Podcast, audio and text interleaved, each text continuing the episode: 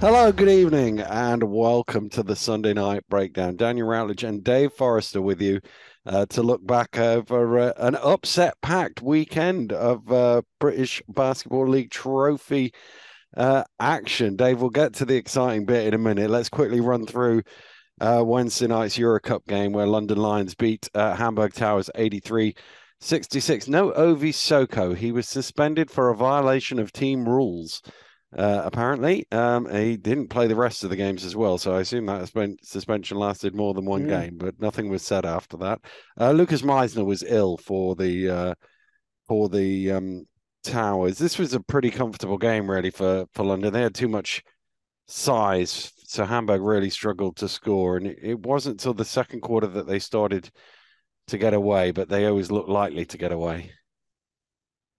Yeah, Meisner was the guy who made the shots, wasn't he, in the first game? Yeah. He made a lot of three. He made yeah, yeah, yeah, yeah, yeah, yeah, Which a pretty important piece for them. Um, yeah, it wasn't overly it wasn't overly exciting. Commentary was all right. um, about that. Apart from that, I thought the the, the nearest thing to, to, to kind of interest for me was it kind of gave us a real idea of London with everybody, mm. apart from Stockholm. Yeah. Because they did have everybody apart from Soko. Yeah. And basically, by the beginning of the second quarter, when Soloade came out, Soloade came came in came in the game at the beginning of the second quarter. And He was their tenth guy on the floor. Mm. Right. So if you think of then Soko was the eleventh because he's not there, mm. and then you then you have um generally well, Soko would be the tenth, Soloade would only be the eleventh.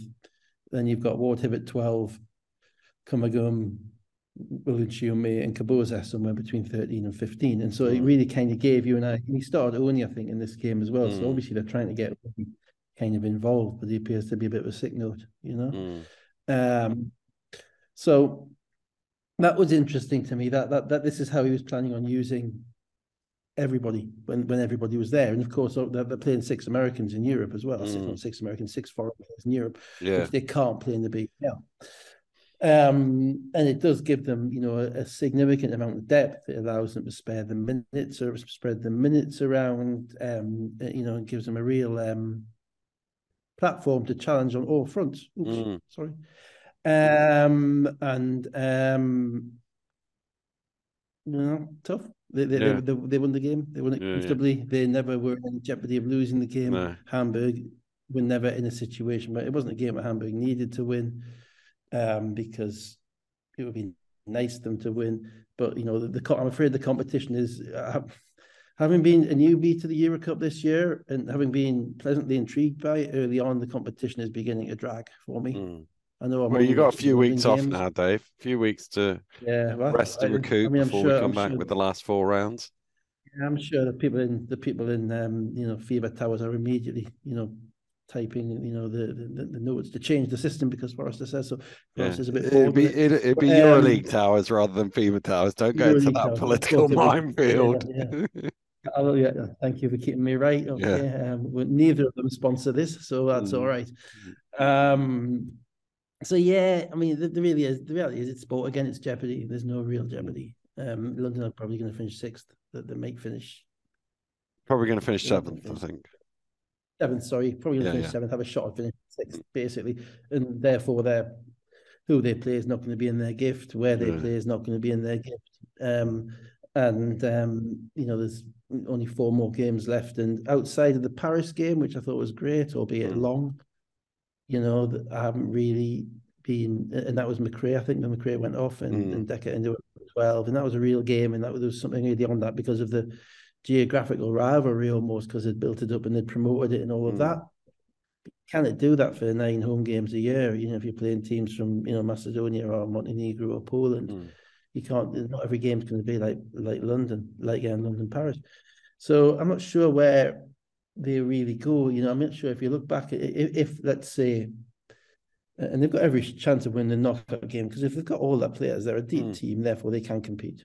You know, and they've yeah, got yeah. experience um, and they can compete. And if they make, you know, and if the coach gets the rotations right and the um, and, and everybody's locked in and, and they're all healthy at the time, you know, you know, if you're winning, if you're beating Hamburg comfortably by twenty, Hamburg are great, but you're beating them yeah, comfortably.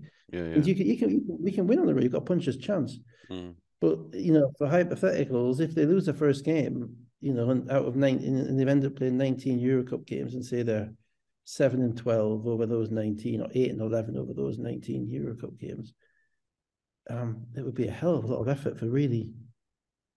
I'm not sure that much, you know, and appreciate there's credibility and there's coefficients and there's all that stuff.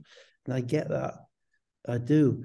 But I mean, it's just not a competition which, uh, with a format which really enthuses me or encourages me. I much preferred Leicester the, the the FIBA Europe the Europe Cup where they played six games and then if you get through you play another six games. Yeah, yeah. But each of those and, and, games, and, until two years ago, the the format of the Euro Cup was similar to that. So basically, they used to have a group stage of uh, six six group uh, four groups of six, I think it was, uh, and they would play each yeah. other ten games. Then uh, you'd go through to another little group stage of four teams and you'd play each other and then the top two of those would go through to uh, I think they were best of three at that at that period of time.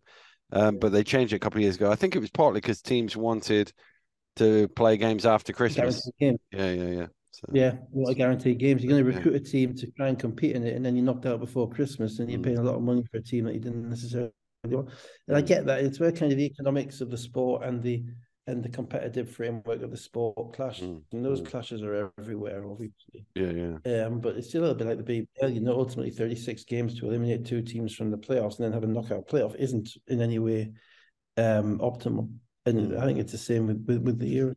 Um, yeah. It takes so it takes away a little bit of kind of edge to it for me. Um, but you know they did what they had to do. They showed up. They knocked they knocked enough shots down they played the players with the team rotated they got a full squad there and they're a, they're a serious unit when they've got the mm. the amount of size and athleticism that they can put on the court um, yeah. you know with Oni in particular and you know Oni and Dekker and Urban and Zubcic, you know, there's and the two centers as well. That, that's a lot of size. Yeah, yeah. Um, yeah. even for Europe, you know, a lot yeah. of athleticism. So and, and they have started defending three point nine a little bit better. So you know maybe that's an improvement that's going to take them further. Mm. But yeah, it was what it was. Uh, as you say, a comeback never looked likely, and uh, even if they thought it was 11 points early in the fourth quarter from Luke Nelson, put the game away. So Koufos with 17 points and 11 rebounds, Dekker 15 points, 8 rebounds, 4 assists, Nelson 14 points, only 14 points. Uh, Yoeli Childs, 14 points and six rebounds. Kendall McCollum, 10, and James Woodward, uh, Woodard, sorry, uh, 10. They were 14 of 44 from two point range. Hamburg, which sort of talked to the struggles with the size that they had. Yeah, yeah, yeah. Deep breath. Here we go. Let's move to Friday night and start in Glasgow. Caffeine. Just so people understand, I have had some caffeine. Okay. This is this is this is what people uh, tune in for, I think, Dave. Caledonia Gladiators 52, London Lions 50 uh, in the BBL Trophy uh, quarter final. It is quicker to say who did play than who didn't for London. Uh, so it was Josh Ward, Hibbert, uh, Solowadi, Comagun, Kaboza, Walechi Umu. There was a few spot minutes for Herb and Best, Nelson, and Sharma. Ali Fraser looked to be dressed, by the way. I, I didn't, I didn't uh, go into. Yeah, it, he's mentioned on the commentary that he was, he was there, but he wasn't. Gareth wasn't ready to put him in mm. in that game. But I think he will be playing at some point. Yes. So London's lineup is the first question. They obviously put out earlier in the day, earlier in the day, that three players, Dekker, uh, Taylor, and um, somebody else was injured. Who was the third person? Oni was injured. Um, but that obviously yeah. meant we didn't know what happened to Soko, presumably still suspended, as he was suspended on yeah. Wednesday. Uh, and obviously mm. Zubcic wasn't mentioned in any of it and wasn't playing. And Koufos yeah. wasn't mentioned in any of it and wasn't playing. Yeah, yeah, that's about right. And there might have been somebody else as well, actually. Um, because Taylor, Taylor, Taylor, Taylor, Taylor, Taylor, Taylor was um, on the injury list. Yeah, yeah. Um, you know, we've been doing this for two and a half years, mm. and I don't think I've ever written. Maybe in the first couple of times, and maybe I wrote some stuff down, some notes down before we started, but we, you know, we've kind of, kind of stopped doing that. Um, and you know, ever since Friday night, this game has been going around in my head, and it's been mm. like thoughts just being joined up all over the place to the point whereby I've been a bit irritable with everybody else, which has quite mm. annoyed me. Um, the starting point was um, in my head was, you ever seen The Matrix? You know, Keanu Reeves, mm. he kind of gets, you know, dumped to a, an alternate reality. Mm. And all the different kind of lines, everything join starts to join up and, and make sense eventually. And it seems that, you know, we've talked well, on and off the past two and a half years, and people have been listening to all, you know, God knows how many hours of, of content.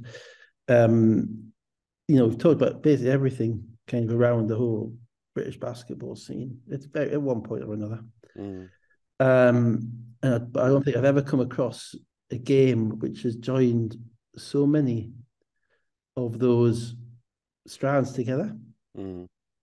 In relation to um, you know, both, both the the politics, the governance, the um, sporting contribution, the, the sporting nature of the game, the structure of the season, the impact of money, um, the motivation towards competitiveness, and because we're all in kind of areas that we've not seen before. Mm. And it seemed, you know, and the more I thought about this game, the more it kind of in, in, enveloped so many different things, and I still haven't quite worked out what I'm going to say. But mm. um, you know, in, in total, in total, but it's not a straightforward situation that that ended up that ended up in Friday, and and, and, and my overriding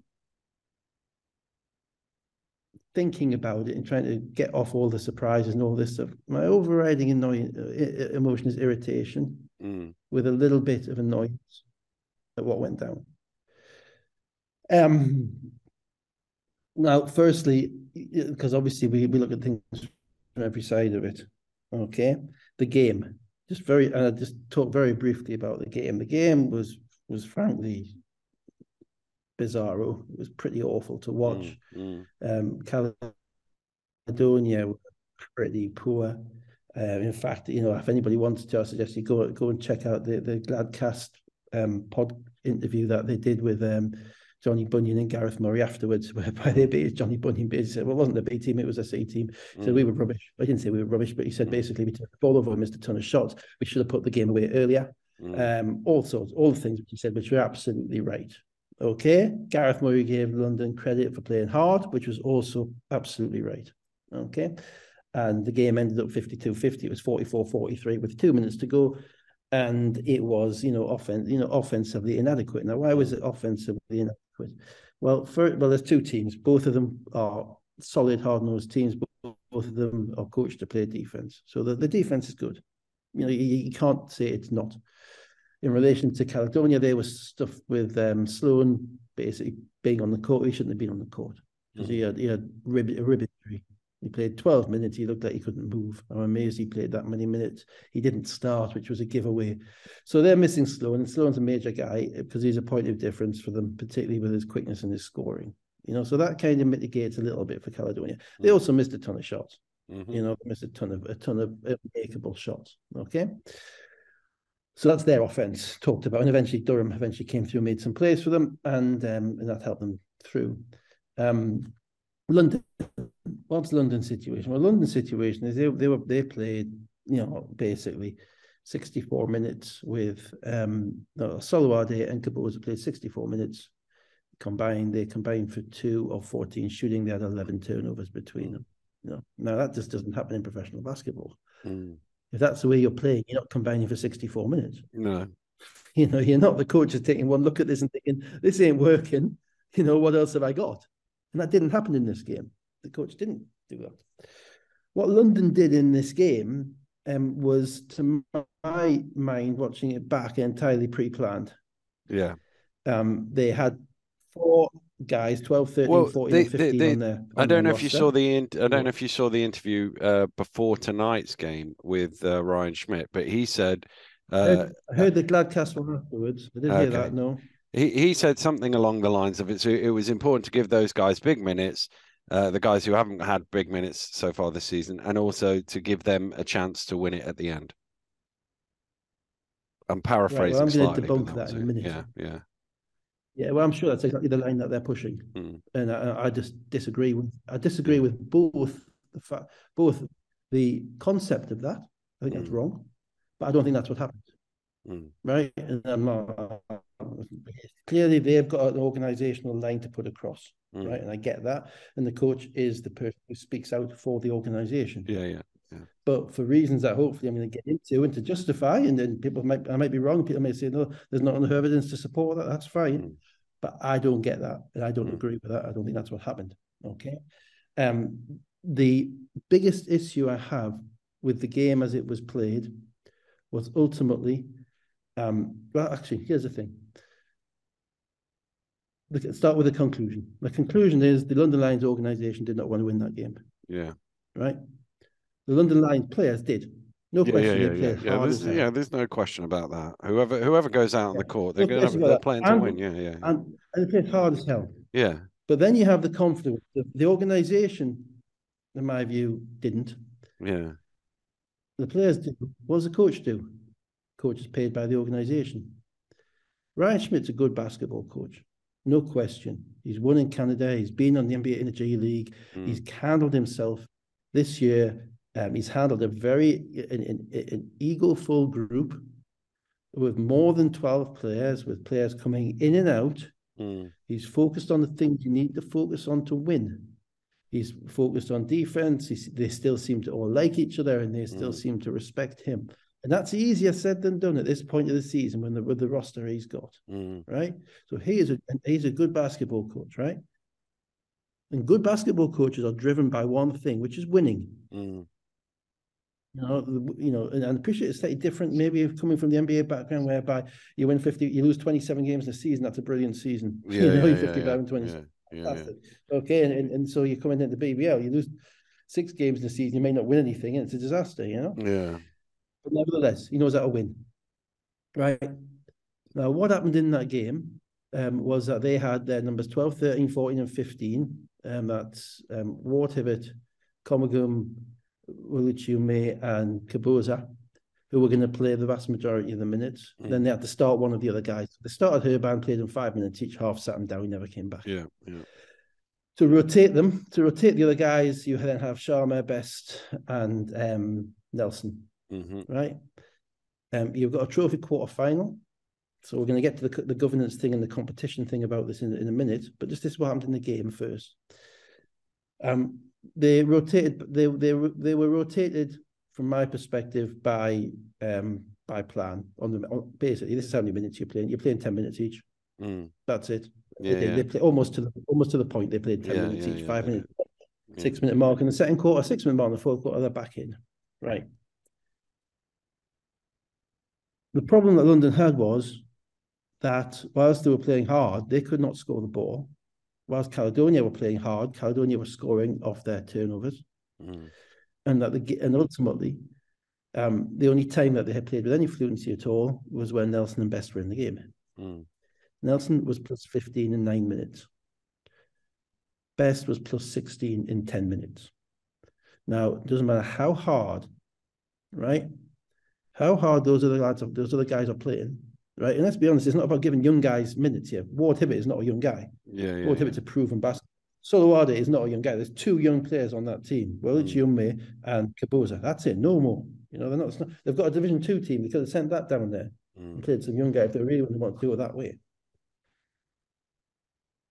So you have a game, a one minute, what was it, six minutes to go in the game? You've probably got the numbers there. You've got a, what, a one point game or something like that? Uh, yeah, with, I've got with 2.30 to go, uh, 44 44. Well, my interesting, the interesting thing is basically they put on a run around the third quarter because Luke Nelson came in and basically, you know, made some shots.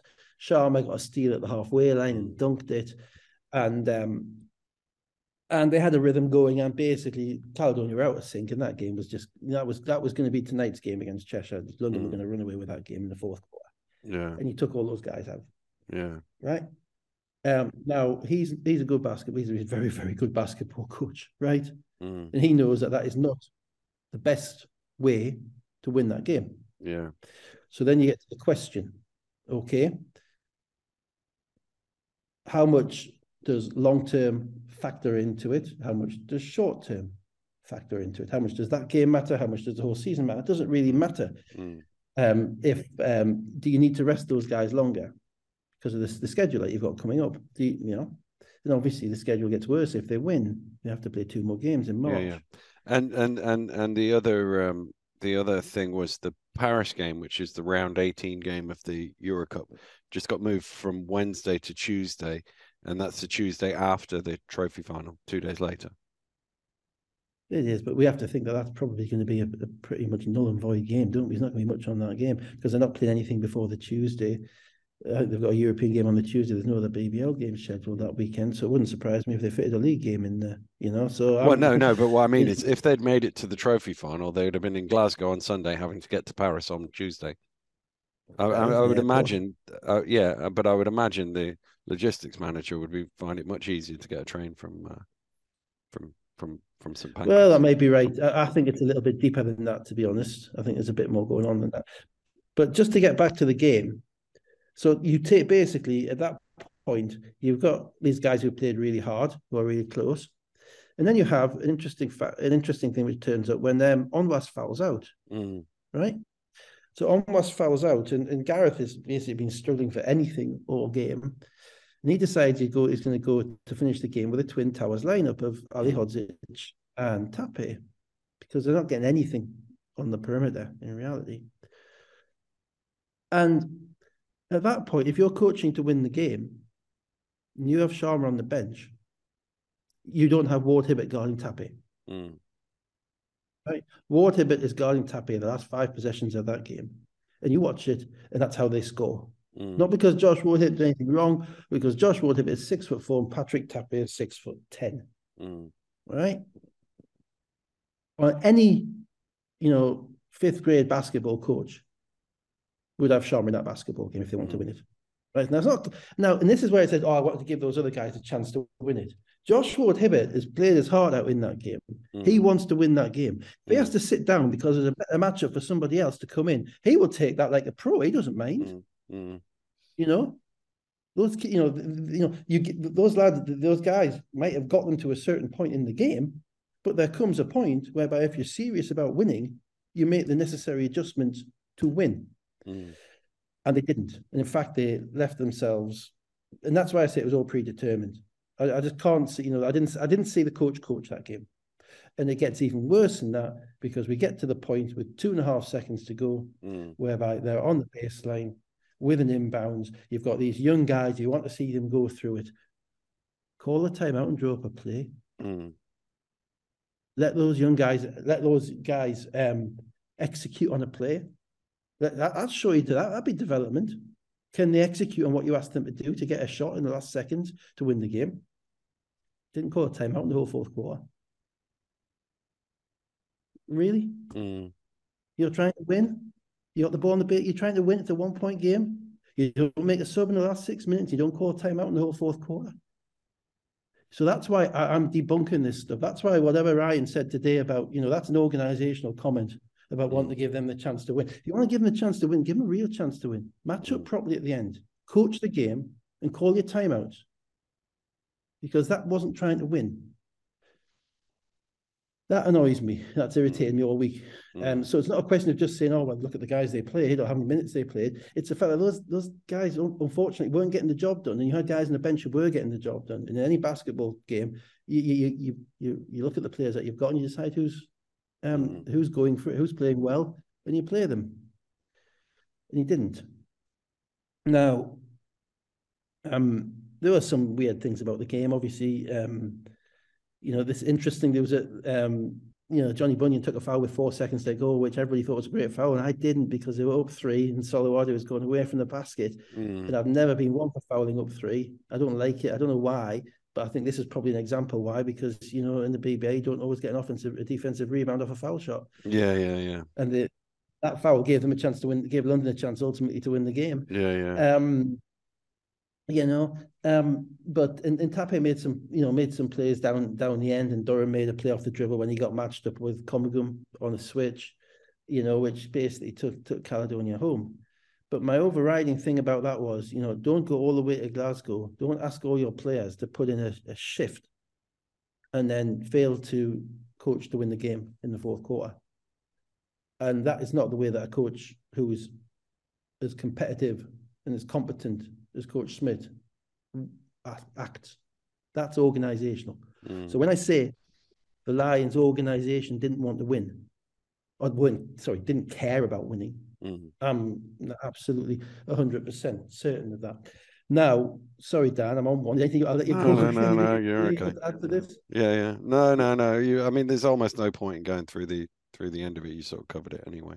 Yeah, okay. Now, where now where do all those other strands come in? Because it's a little in a you've seen the Usual Suspects movie, you know, it's a bit, of you know, the yeah, yeah, yeah, yeah, yeah, Turbo yeah. Kid, you know, yeah, yeah, yeah. And, and, it all comes together, and then and as as Kevin Spacey hobbles off with his yeah, yeah, yeah, yeah, detective figures out everything that's gone on. Yeah, you know? he uh, drops his stick like, and walks into the to the waiting car. Yeah, yeah. You know, you know, like, and, yeah, exactly. Um, the greatest, what the greatest skill the devil ever pulled was convincing people he doesn't exist. Yeah, yeah. Um, and so I was thinking about that. Okay, well, let's get into let's get into you know why why is this?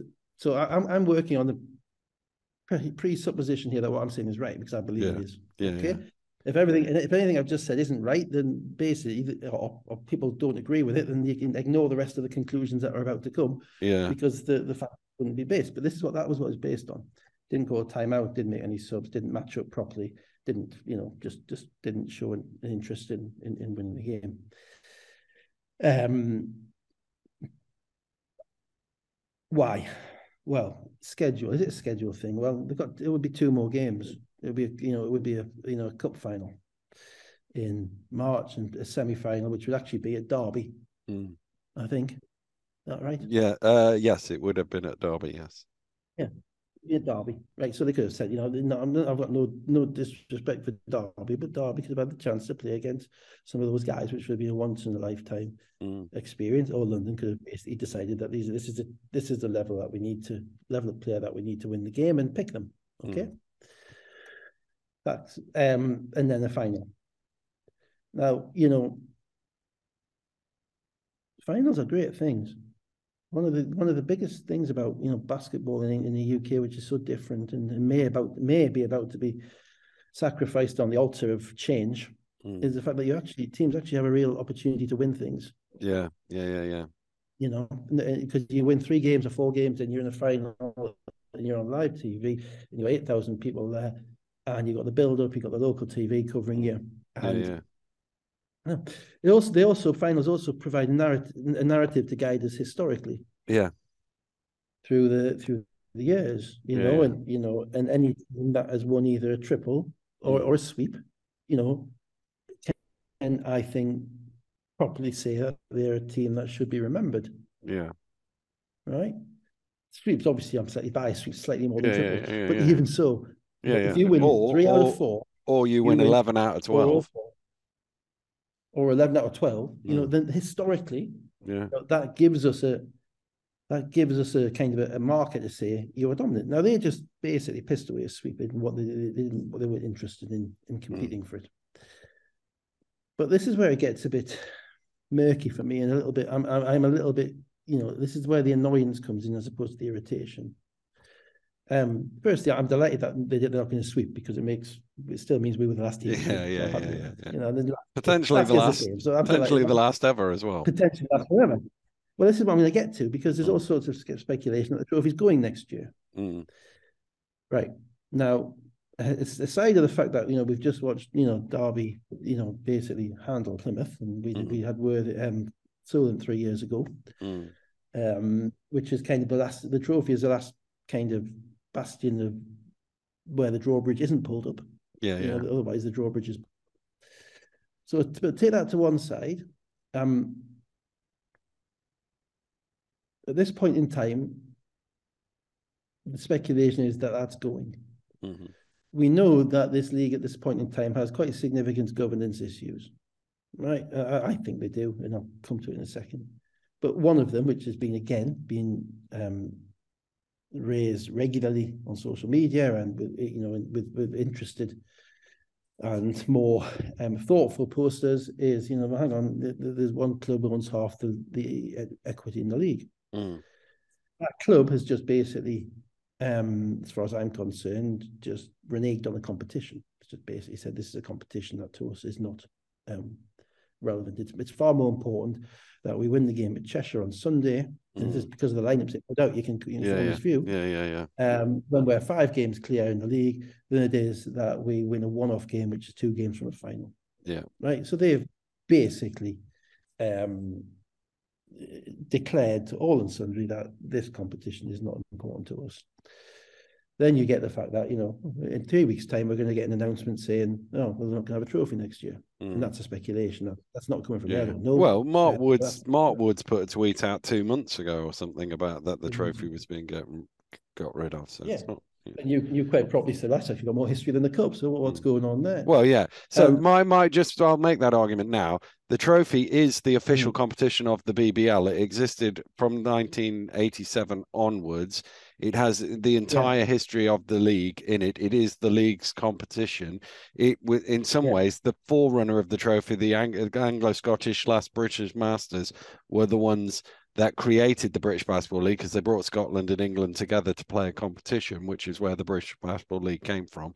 And it makes total and utter sense, as opposed to the Cup, which was created out of politics because Basketball England changed their eligibility rules. So the National Cup, uh, the BBL teams withdrew from the National Cup, created their own BBL Cup so they could still have the competition that takes place uh, and and still have four and then so its history starts in 2004 so when i'm sat there on friday night in leicester doing commentary we run a vt at half time uh, showing highlights of the um, of the of the trophy of the cup final sorry. And and to hear rightly says in his narrative three is the magic number. Leicester have won this competition three times. Leicester social media will tell you they've won it four times because they won the national cup so they say we've won four cups, not three. But in the press pack, it says three. Pablo Cheeks, who's a historian of the game, been around forever watching the great Worthing days, is on commentary in Plymouth last week saying, Oh, Herman Hareed scored 32 points in the cup final. That wasn't in the press pack. Something, something, something. And actually, he scored 32 points in the National Cup final. So I'm assuming when Hemel won the Cup a month, the National Cup a month ago, Herman Hareed's record was in that press back because that's where it belongs.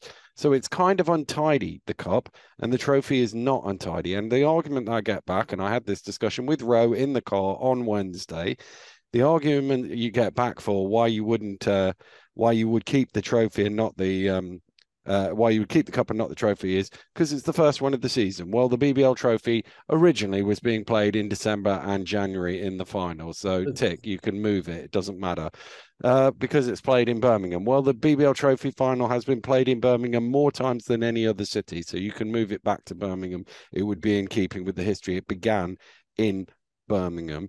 Uh, well, it uh, the trophy messes with the schedule because it's later in the season. Well, it's only messes with the schedule because you don't put it in in the same way you put the cup in at the beginning, so you can tick that one. Well, it's something about the format and the thing. Well, the format has changed for both co- knockout competitions, so you can change them again. You can do whatever you want. So the, if you're getting rid of one trophy, one competition, it would make more sense from a historical point of view, from a contextual point of view, from a narrative point of view, to keep the one that has history all the way through and is quote unquote belonging to the league, as opposed to the one that was created for politics and is messy. And even people who've been around as long as Pablo Cheeks get confused as to which is which. End of rant. Carry on. I'm on your side, Dan. Yeah, yeah. Carry no, on. Carry on. Because I would say it makes no sense to get rid of either. I'll be honest. Yeah, yeah, yeah. No, uh, no. If you're asking me, if you're asking me, my thing is, my thing is, I would keep two. Why would I keep two? Because uh, the 500 people who went from Ellesmere Port or Cheshire area last year in their t-shirts, uh, who made the atmosphere in in in the Emirates Arena, that Cheshire are unlikely to win the league and they're very unlikely to win the playoffs. Historically, the team that wins yeah. the league or finishes second tends to win the playoffs. It's very, very unlikely that a team from outside of the top two slash three wins the playoffs. So those knockout competitions provide an opportunity for the teams lower down the league, whoever they are, whether it's Leicester in 2001 or Cheshire last season, to win something. And what that does is it mm. creates great excitement in that local area, in the smaller markets, quote unquote. Um, and and therefore, and you know we're a football nation and what do we have we have two two yeah. two uh, two two cup competitions and i know i'm a season ticket holder at a football team and i choose whether i want to go to the cup games or not because i have to pay for them extra but i know what they are and i understand them and my team won one of them a couple of years ago and your team might actually win something this year might uh, you know it might happen. And and that will be celebrated for for, for, for, days on end if it does happen. And that's the that's kind of the point of those knockout competitions. It is the fact a it tells you the historically great as you as you talked about is if you can win three or four trophies then you are in a historical bracket. But b it also gives everybody else a chance. Anyway that's my that's my personal thing. But nobody cares what I think. If we get rid of one, we get rid of one. I just say get rid of the one that make the one that's complicated to explain rather than the one that isn't. Anyway, carry on. Well, they should care what they should care what you think because you know about it. Um, mm. and knowledge is something that's important. Uh, by the way, if Newcastle beat Manchester United in the Carabao Cup final, this city will be drunk for a four. Yeah, yeah, yeah. Uh, it's on a Sunday as well. You, would, so are we pushing yeah, Sunday night breakdown into about a Wednesday or something? Wednesday. This place is this place is very yeah, whatever. Um, so the, that that brings us on to the whole governance thing a bit, you know. So we've got, you know, the company, the, the club, which is run by the organisation which has forty five percent of the equity in the league, which is basically punting on the trophy and saying we don't, we're not bothered about winning it. Um, that's not good. But uh, it goes further, right? At this point in time, the, the BBL, and I've been stuck, I got stuck into GB basketball and I've got stuck into basketball England. So I'm also going to allow myself to get stuck into the BBL at the moment a little bit as well because of the things that this kind of brings about, right? Um, the BBL's governance problem, it has 10 clubs, okay? Um, obviously, London are run by 777. They own 45% of the equity in the league. Um, Manchester are run by the league. They don't have an owner at the moment. Plymouth are effectively run by the league. They have a figurehead in Plymouth, but the league owns the vast majority of their shares. I don't know the exact numbers. Okay.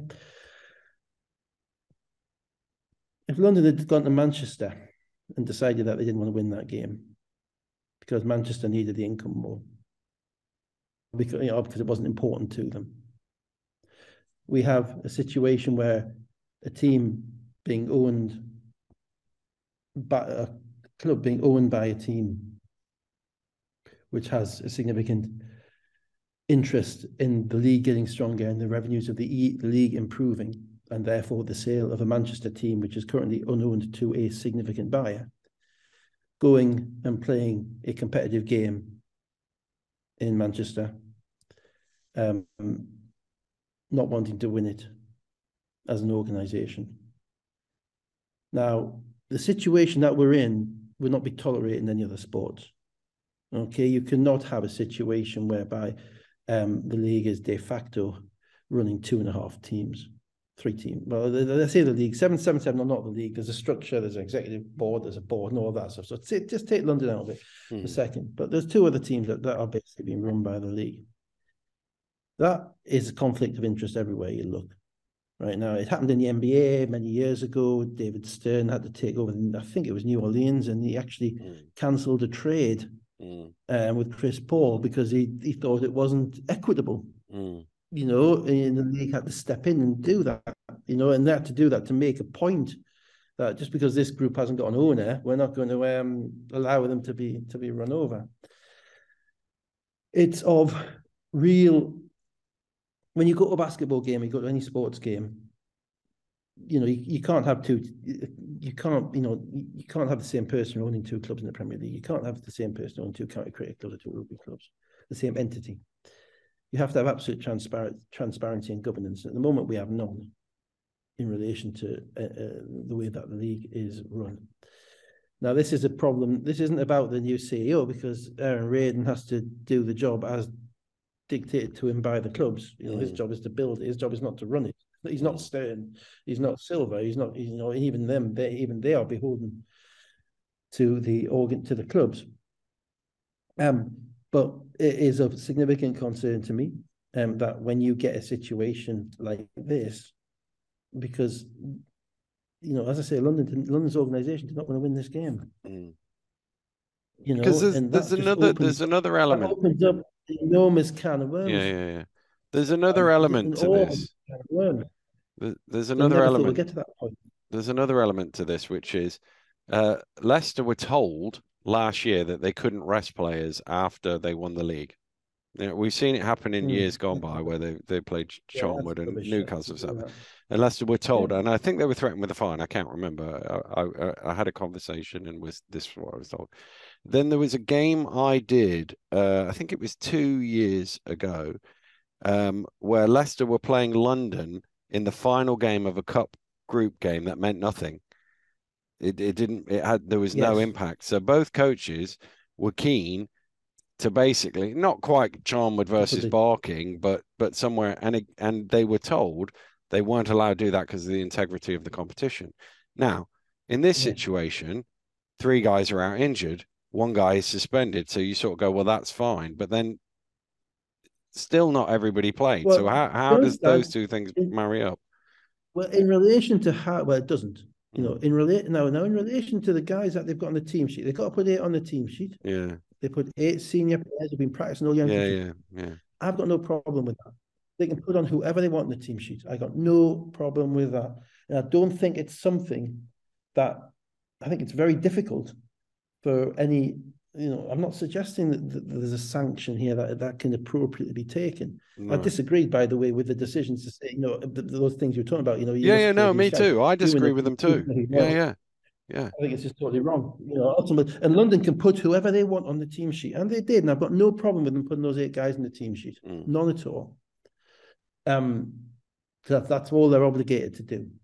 What I've got a problem with is that when it came to give it, when they had a real, and if they lost this game by 20, we're not having this conversation. Yeah, we just moving be. on and saying that yeah, was their yeah, yeah, yeah, yeah, That's fine, right? But the reality is that they got to a point in this game where that game, everybody knows that they could have won it mm. that they should have won it. Mm. And, and the reality is the coach did not coach to win it. Mm. Right. And I can say that as somebody who's watched this, who's been around basketball for 30 years and, and has watched games, has coached games and all, has made, you know, there were too many decisions that could have been made to improve your odds of winning the game that were mm. not made. Mm. Right. When you throw that together with the weekend lineup. When you throw that together with a backcourt that's two of 14 with 11 turnovers mm. and a backcourt coming off the bench that's destroying the opposition in 10 minutes. When you put that in with timeouts, that, that, that's, it's non negotiable to me. That is what happened. Coaches under orders, basically, not to lose, but to do nothing to assist winning. Mm. Right? Now, that creates all sorts of issues with those with the players. It creates all sorts of issues um, for the sport you know, it, it, you know, we you are entitled to expect as what going to watch an entertainment product. You're entitled to expect, from my perspective, once the game starts, once the ball is tossed up, that everybody should be doing everything they can to win. We played those games against when we were in the sweep in 14, 15. We played Cheshire and Leicester after we'd won the league, mm. and we were knackered. We had no, we had about, mm we we had to, we produced four kids from um, the Northumbria program. Mm. You know, Gregor Gray, Jack Wilson, Jack mm. Thompson, all that stuff. Because we literally we, we, had a couple of guys who probably could have played, but you know, we played with mm. three and a half senior players. Yeah. Right. But I'll tell you something. When that ball went up, we tried yeah, to yeah. win.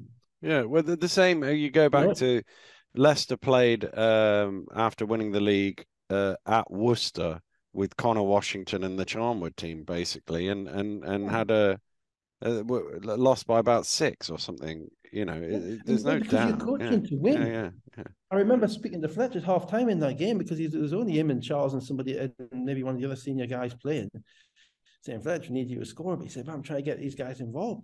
So, you know, we need. It was against Cheshire, and that mm. was a mm. Taylor King team, so it was a good mm. team we were playing against. Mm. And we were trying to win.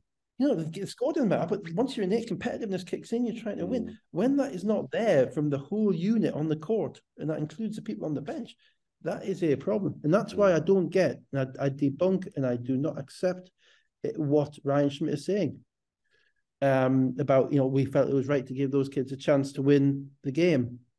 Well, that's fine, but Josh Ward-Hibbert isn't a kid, and you left him guarding somebody who's six foot ten when you've got a centre on the bench. Mm. You've got a timeout you can call to give them a play to run. You didn't call it. Mm. I, am not. I'm, I'm, calling it out. I just don't think it's right. But as I say, where does that where does that bring us in relation to governance, in relation to teams picking and choosing which which um, games they want to win, which games they want to lose. I mean, look, let's let's go full full on, you know, you know, crackpot conspiracy theorist stuff here, right? What does the league want? Final in Glasgow. Does it want London v London like it was three years ago? No. Mm. Does it prefer Glasgow playing in a final in Glasgow? Yeah, yeah, yeah, yeah, yeah, yeah. That's fine. And I'm saying full on conspiracy theory. Yeah, yeah. It, when the, you, when you uh, I, account, I, I, league, I, hundred, yeah, I understand. The league is, the, yeah, I get, I, I agree with you. The, the counter argument to that is they've been selling tickets for this competition for over a year, and who, which two teams get in, it doesn't matter. It changes the atmosphere. It, it, it matters to a degree because if Cheshire get in, uh, they last year because they haven't been in the final for a few years, they'll bring 500, and it's not a million miles from from Cheshire. So you know, Leicester brought a lot more people to the final than London did in the cup final because it's closer. they've got a more a mature fan base, etc. And, and I agree with you because I never, I don't, because I'm not a conspiracy theorist, yeah, yeah, yeah. right? But it's the appearance. Yeah, yeah, yeah, yeah, yeah, yeah, yeah. Yeah, yeah. Right. It goes it's back to the old National Cup where Sheffield made the final every year and it was in Sheffield Arena and they used to get a plum draw every year and it looked like it was rigged. Whether it was rigged exactly. or not, it didn't matter. It just looked like it. None of this, none of this matters. Or, or, or in the women's, the old women's national cup, we used to get Sheffield and Rhondda in the final every year, and it's like what they've never been drawn in the semi-final once. Well, and and but none of this matters if London make the adjustments and still lose. Yeah, yeah. In that yeah, game. Yeah, yeah, yeah, yeah. None of it matters to me. Yeah. You know, if Kaboza make Kaboza might make that shot and they win, and, might, yeah, yeah. and everyone's saying what a genius. Yeah, yeah. You know? Yeah. Um, but the reality is, you know, that is the first time this season. You know, and I, and I don't buy that I'm afraid the too many games or the or the you, you know, know, what the, if they'd done it the other way around want somebody else to win a trophy yeah, so it doesn't look like that yeah you got 15 players yeah yeah you know the whole the whole the whole sense of of dominating for a season, the memorableness of a season comes from winning in adversity. Yeah, I get that they're playing 18 more games. Yeah, yeah, yeah but they've got 50 players. Yeah, yeah, yeah. Right.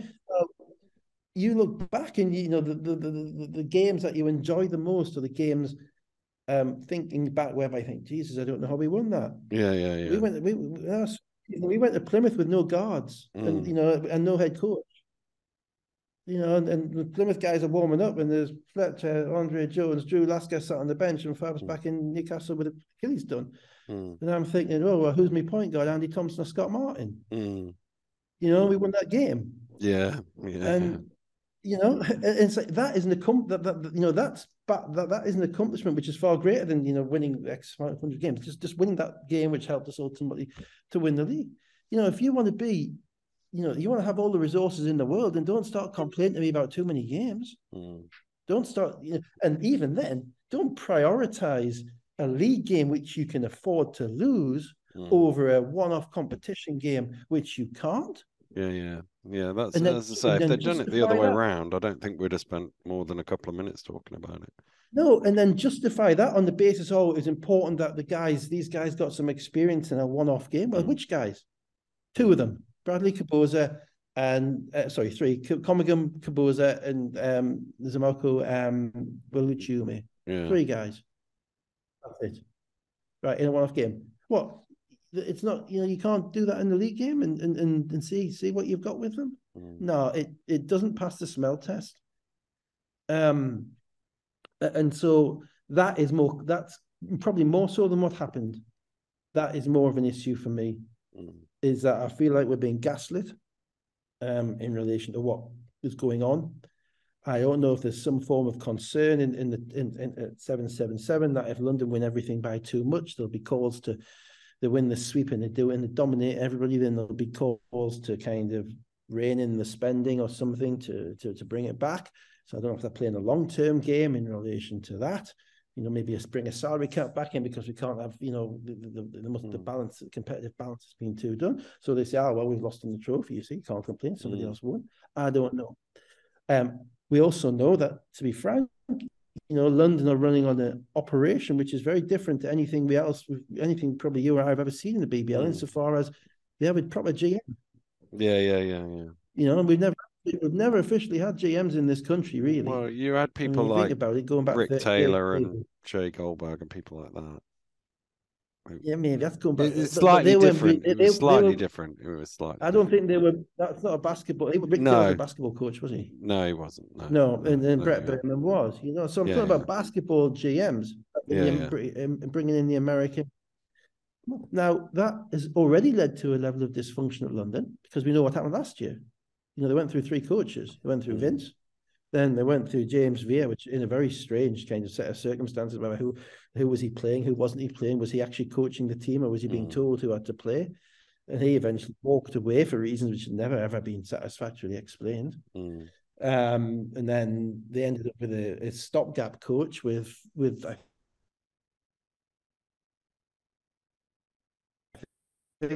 Ryan Schmidt coaching from stories in relation to the dysfunction between the GM and the and, and, and the in the situation and there we're out there.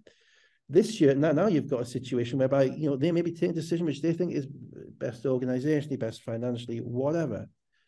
Um, but the word came down that if we lose this game, it does not matter, mm. and we do not need to tr- we do not need to impact that game the way that we need to do the things that we do to win it, mm. and that's a problem. Mm-hmm. That's what annoys me. That's what irritates me. It is, um, I think it's it's disrespectful to the competition. But I kind of that's always a bit kind of a cliched argument for me. You know, your team you can put whatever team out you want, and whoever wins the competition earns it. There's no, I don't do asterisks. You know, if you win, you win. Yeah, if you don't, yeah, you don't. Uh, you know, but what you know, you know, we're in we're in murky waters in relation to governance you know, the last thing that can happen that, that this league can afford is any suggestion that the two teams, once that ball is thrown up in the air, are not entirely committed to doing everything they can to win. And I'm afraid I'll just put that suggestion out there. Mm. And you know, if you say if you agree with it, you agree with it. If you don't, you don't. But if you agree with it, I would hope um, that the that the first thing that people do in the league, at the league, is look at clearing up the potential competitive conflicts of interest which are arising as we speak mm. in relation to this type of stuff. And if the answer is, I'm afraid, the stopgap, well, we've been doing this for 35 years, but we're just going to get rid of the trophy because, to be honest, we don't want the team of playing in Europe to play three extra games. Mm. Well, that's not that's that's for me. That's not an answer. It's not even a sticking plaster. Mm. It's a, you know, it's it's a sop. You know, it, you know, let's just change the system. Let's make it easier to understand you know, with all due respect, bollocks, play every game to win. Mm. And if you don't play every game to win, then to me, basketball karma will get you in the end. So they're not going to be a sweep team. Um, they should have been a sweep team. Mm. Um, they, they've, I think, made a conscious decision that it wasn't that important to them to to sweep. Mm-hmm. Yeah, they might be right in due course. They have that decision. That that's their decision. I, I do think it's somewhat um, unfortunate. Yeah, you know, it's just not the way. Well, not the way I've grown up in any it's not the way I've grown up around basketball, but certainly no. in relation to football, no, no, in relation to any sport I've been involved in. It's just not the way I, you know, I, could, I could conceive of proceeding. And I'm, I guarantee if you said to the other nine coaches in the league, exactly, they would say exactly the same. Mm. You know, they're, they're, not, you know, they are trying to win it. If once that ball goes up, you try and win in every way, shape, or form. And sorry, Dan, the final thing is this development of young player stuff. Well, you know, Will may is probably going to go off to college. Um, he's 18. He may stay. He may, I don't know. Um, but he's, you know, he's not, you know, if they're getting to EuroLeague, realistically, he's not going to play many minutes for them. Mm. Um, Kaboza has got a lot of work to do, right? And I don't think you develop a guy by basically playing him out of position for 34 minutes where he's having a nightmare and he can't get the ball over half court or he's turning the ball over. Uh, I don't think that was a development point. I think if you want to develop him, you put him in a position around the point guard, you let, let, let him play off a point guard. And um, Komagum is solid, but he's out of college, so he's, he's still he's a first year pro out of college, so he's just described as a young guy, but he's played four years in American college, you know. So, and then the other two, Ward Hibbert and Solowadi, are anything but. Mm. I, I, don't buy that either. Mm. Don't buy that argument either. You know, but best way get through the semi-finals, beat Derby, then put them in the final. Kaboza actually came came to light in the final last yeah, he year. Did. Yeah, he did. You know, well, he's not going to have that opportunity this year because because, because they didn't want it, you know. And, and so you how you know what a better way if you want to develop them, play have them play in front of six thousand people in a final. Just get there, just win. Mm, mm. Sorry, I'm getting. I've had enough now. Yeah, same. Let's uh, just throw the stats out that were worth uh, noting. Um, they were 0 for 14 from three, Caledonia. Uh, the last team to win a game with no three pointers was Manchester, who beat Bristol 66 59 in 2020, December 2020. It's only the seventh time since 2008 somebody's won with no three pointers. Uh, this was the third lowest scoring game in BBL history. Sheffield 47, Doncaster 53 in 1994, Leicester 60, Sheffield 40 in October 2013. And 52 by Caledonia was the lowest score that a team has won a game with. Uh, I should probably give the scorers as well. very uh, well. Hey? Yeah, no, Durham played very well. Durham, yeah. Durham, 9 of 15, 24.6 rebounds. Onwas with 8 was the next best, and he found out with six minutes ago, or more than that, maybe. Uh, Ward yeah. Hibbert, 14 and 8. Urban in seven minutes was their second highest scorer uh, with seven. seven um, yeah, and um, how many games? You see, thing. How many games has Urban played in that last month? He's hardly played. He's been yeah, deregistered yeah. for about. Yeah, yeah, yeah, yeah. Seven minutes. Uh, 12 minutes, seven points. Sorry if I said that the wrong way around. Sorry. 12 minutes, seven points. Minutes. Uh, and they were 16 of 51 shooting. Um, a lot of bricks in the first half from both teams, to be fair. Oh. Right, let's uh, let's park that now. Uh, Leicester Riders 78, Sheffield Sharks 79. No Pat Whelan with the toe injury. Uh, Menz is still in the starting lineup. Love in, love in, as opposed to loving. Uh, love in the uh, five for uh, instead of uh, Whelan. This was similar to the league game that these two teams ha- had at the Morningside earlier this season, where Cook was doing all of Sheffield's scoring early on, but the teams were still trading baskets. It was a, a one point game. 2021, high scoring after seven minutes. Yeah, well, well, kind of. There are certain, you know, I've got my, my, my saying of, you know, you lose one play, generally improve. That doesn't apply when it's the best player, best shooter in the league. Um, is subtraction by subtraction. That's a problem for Leicester, mm. and as a result, it actually resulted in a little bit more of a knock-on impact as well. Oh God, it's nice to get better basketball, isn't it? Yeah, yeah, yeah. Um, a knock-on impact a knock-on impact as well because um, Mackenzie started, but he started at the two guard, and yeah. Leicester are generally a team who don't really share point, point guard kind of um, responsibilities much. Generally, if you're handling, you're handling. So um, Love starts. So Love comes in, but that then shifts Mackenzie off to the two, which means the timing on a lot of their screen and rolls is very different in relation to the stuff that they're, that they're used to running. So it has a kind of a double knock on effect. And Love's obviously only been there like three three weeks, so that's it's tough. Um, then on top of that, you know, at the end of the day, Leicester still have this ongoing issue in the middle this year. Uh, um, and Cook destroyed Menzies early on. Menzies made a couple. Um, Cook Menzies made a couple of shots to go around, mm. but Menzies could guard and he played Menzies played five minutes each half, and basically Cook scored him every time he got the ball.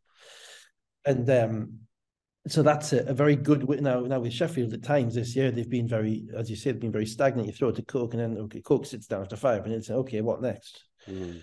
Well, their lineup changes have kind of aided their fluidity in relation to their scoring, so they weren't in that situation in this game, and they were knocking down shots, you know. But by Bennett Cook establishing himself the way he did, and he scored with hooks and he scored with floaters. And basically, um, in the second half, they had to start doubling him as a result. Um, that gave Sheffield a foothold in the game. And with that foothold in the game, you know, it then became very much a, kind of a game of cat and mouse mm. um, in relation to who, you know, who's going to make shots, who's going to who's going to have a run, because neither team was able to properly impose their defense on the other. And Sheffield are actually, you know, they're, they're comfortably better offensively than they were before Christmas. I'm not sure that they're better defensively. Um, that's just because of the the nature of the players that they brought in. Some of the lineups that they're running now are smaller. At times they're in three guards, and their their help side isn't quite what it was. Um, so what we had was a little bit of kind of a mini shootout going on. It was a question of kind of who's going to make the most shots when it matters. So both teams had a, a lead of about six points or so through this game, but they never got it away. And as you say, it was a sort of uh, it's just a bit back and forth. So I almost want to spin it through to the to the end of the game. And um, well, just before you do that, just just because of something that interested me in this game. Um, firstly, around the third, you know, because obviously I'd been watching Sheffield and Newcastle the week before, mm. and about the third quarter, I think the end of the third quarter of that game was about 58 62 or something like that, 64 yeah. 60. And it was basically exactly the same in this game. You know, yeah. the scores were almost identical. And you're waiting to see, you know, basically Newcastle, Sheffield went through a seven minute drought and you didn't know where the ball was meant to be going and they were kind of a bit of a disorganized mess, to be honest. Mm. And, and basically the game kind of just drifted away from them. And what I thought in the fourth quarter was that, that they you know, they'd really taken that to heart. I thought Atiba really got the, it, it really worked on what he needed. And he also made some personnel decisions. Um, he started, um, he, was far more willing to go with the three guards, Ramsey, mm. Glasgow, and um, Nelson. He basically benched Flowers in yeah. the second yeah. Um, and I thought Sheffield were better for it in the first half. Now he came in, knocked down a three, then he chucked up a, another three threes, missed them all, waved his arms a bit, blocked the shot, and kind of waved his arms a bit more, and then you know a few looks over his shoulder. And I just don't, you know, I'm not, I'm not I don't see him as a fit for them. I don't. I think Atiba kind of decided that as well. So you know, if you're going to win in Leicester, you've got to go with guys who are who are into it. And I thought Glasgow was excellent in this game. Um, Ramsey's a little bit up and down, but you know he, he gives you what he gives you. He's still foul trouble as well with him. He, foul trouble in the league, yeah. and he, you know his decision decision making not right. But what less what Sheffield did in the fourth quarter for about from about the five minute moment, five minute mark on was it basically ran the same play. Mm. And Glasgow brought the ball, we threw it to Coke at the top, Rotino screen down, Nelson came up, screen and roll with Coke on the left side for Nelson to get to the middle. They ran it about four or five times in a row, which means that that's coaching. That's what the coaches decided. This is what we're going to run when it matters. Now they didn't have that at Newcastle the week before. Mm. Newcastle the week before it was your turn, my turn. What's going on? Who we're doing? Okay, mm. and so I was impressed with that there was then there was kind of a sequence of there was a few calls that actually I thought Sheffield didn't get kind of in the middle of the fourth quarter. Um, there was one um, where there was a push from behind. There was a push called on the tip from behind in in transition, um, which I thought was pretty awful. There was then an, unsp- an unsportsmanlike foul call, which I didn't think was much of an unsportsmanlike foul, and I'll come to that in a second. And then Bennett Cook got Cook got hacked on a on the screen roll with um, Nelson and didn't get a call either. And I thought the unsportsmanlike one has happened three times this week, and it's beginning to frustrate me. Um, it's you know you know the situation whereby the refs are almost predisposed after a quick turnover. If the, yeah, yeah, in yeah. the back up, if there's a coming together, you know, and maybe a reach in or an elbow or, or an arm or a shoulder. It doesn't take much, just a hand in. Mm. That's it. There's a predisposition towards calling that an unsportsmanlike, yeah? And I get that. But the problem is that that is a result. That's a com- it's a conflagration of the two rules. Okay, if that's the last man, absolutely. If it's from the side or behind, it's the last man. It's an automatic unsportsmanlike, mm-hmm. right? But we've got this new rule this year about take fouls, which is basically slowing down the the fast break. Is also mm-hmm. going to be one. Now the one that Nichols got, I think it was kept by Nichols, got called yeah, for was, yeah, in this yeah. game. Yeah, um, there was a turnover. Yeah. And he did reach in, but he reached yeah. in towards the ball, and yeah. there was another man behind him. Yeah. Okay? Now, My reading of the rules is that's an unsportsmanlike foul. But why? It's not. It's not it's from behind. No, but but there was another man behind him. Yeah, yeah, yeah. But it's an attempt to stop the fast break. I thought it was an attempt to play on the ball. Mm, well. But I think if it's an attempt, if it's an attempt to play on the ball, if it, it, it's resulted in stopping the fast break. Yeah. Okay? But does it? And there was one today, and we'll get to with Elviso Dusha against Derby exactly the same, where there was a reaching on the wing. Yeah, I thought that was side. unsportsmanlike as well. But I don't. Yeah. Because I think I think that that is a, a result of, and I might be you might be right and I might be wrong, but that's a result of we're used to it being called now because it's a last man. Mm. But if that isn't the last man, then the, then my understanding is, and I might be wrong, that the, the foul's being called not because it stops a fast break, but because the referee judges it was a deliberate act to stop a fast break. I'll, uh, I'll, I'll, I'll double check it. I'll double yeah, check double it. Uh, both of those to me look like unsportsmanlike fouls. Yeah, you, have kind. See, that's because you've been brainwashed by. Yeah, yeah, yeah. Well, uh, yeah, yeah. Basically, like, and, and because before that, I watched so much European basketball where they used to make that foul and it'd be a sideline ball. I was like, Jesus, can we stop yeah, this? But in the Euro Cup now, when they go into videos, the refs aren't calling those. No, there's there's been a couple. Calling. There's been a couple actually this year that I've been certain were going to be unsportsmanlike and weren't. Anyway, and, you've and jumped. From. So anyway, I thought Sheffield got the, got the rough end of a couple of calls, and I think they got one back. And then it came down to quite an entertaining last two minutes. So you've jumped a little bit ahead. So Glasgow, Glasgow makes a three point, an eighteen point, uh, eighteen percent three point shooter makes three pointer in the corner 18? to eighteen, uh, to really? yeah, yeah, to put them up 68 uh 74 with four to play. Jackson makes a tough one in the corner 73 74 and then free throws for Glasgow and Nelson 73 78 just over 2 minutes to play. Um, an incredible three pointer from Jackson, late shot clock, had to shuffle his feet about, hadn't quite got it right. Uh, 153 to go, 76 78. Then we get to the unsportsmanlike foul that we've just uh, debated with 129 to go. Kimbal Mackenzie with two free throws, 78 apiece. Timeout Sheffield. Um, Leicester obviously have the ball and run a play. Uh, Love steps into a, a nice looking three point shot. I'm sure that's kind of how they drew it up, but it, it didn't it didn't drop uh, in. If it was, I thought I thought it was kind of an early shot. I don't think. I think I was surprised Love was in the game and Connor wasn't. I'll be honest at this point. Um, obviously, Rob's figuring out what he's got with Carrington Love. Mm. Um, I don't know. Connor's not played that many minutes since he came back. I'm not sure what. He, I think he was also one of six in that game as well. So well, he was, but he's been there. He's done it. Mm. You know, I mean, you know, if it's, uh, you know, it's you know, I'm I was, you know, you look at that box score. I'm surprised Connor plays 12 minutes. I'll be hmm. honest, mm. um, unless there's stuff I don't know about, which there probably is in relation to his health. Um, uh, so yeah, I, I didn't think that was the greatest shots by Love, but yeah, go on. Uh, Nichols goes quick. Uh, at Nelson Henry is straight up. He misses. Uh, Jackson with a runner at the other end. Uh, he misses, but Nelson Henry gets an offensive rebound. And then uh, Loving late in the shot clock, pump fakes trying to get uh, Ramsey to bite, but Ramsey knocks the ball loose, and then Nelson's fouled uh, as he attacks the basket. Mm. And he goes to the free throw line with 44.8 seconds to go, makes one of two, 78 79. Yeah, I thought Sheffield played good defense. To be honest, mm. I thought Jack, you're right. Jackson, Jackson's a baller. I mean, mm. Jackson, Jackson really is a baller. I mean, he, he he actually gave Leicester a shot at winning this game when probably it was done. Um, you know, and, and you just look at this, just his ability to to take over games and, and to step up. And you know, it's his third year now, and that's kind of the progression of the player mm. over the time. Um, you're right about Glasgow, 18%. He was 38% last year. I wouldn't be guarding him like he's an 18% three point shooter if he was playing against me. Hmm. Um, but um, yeah, so Sheffield's defense, I thought, was pretty good. They were pretty resilient. Leicester, again, new combinations on the court to a certain degree. Whelan's not there, which is a massive difference in relation to floor spacing. So it means they've got to go a little bit more one on one. Um, they're not really having much success, or they've really kind of stopped really throwing the ball to Nelson Henry. He's not getting the many touches at all, and they haven't really got a screen and roll guy going. So it's so it's kind of down to Loving and Jackson to make shots and make plays at the end, and they tried to. 44 seconds to go, and Nelson makes the shot. Then I think Love steps on the sideline, doesn't he? Well, we couldn't see it, could we? There's somebody see, sat yeah, on the front row, so we don't know. But uh, that was what was uh, called. His, was called, yeah. His reaction suggests he didn't agree with that, but then you don't really look at your feet, do you, when you got the ball?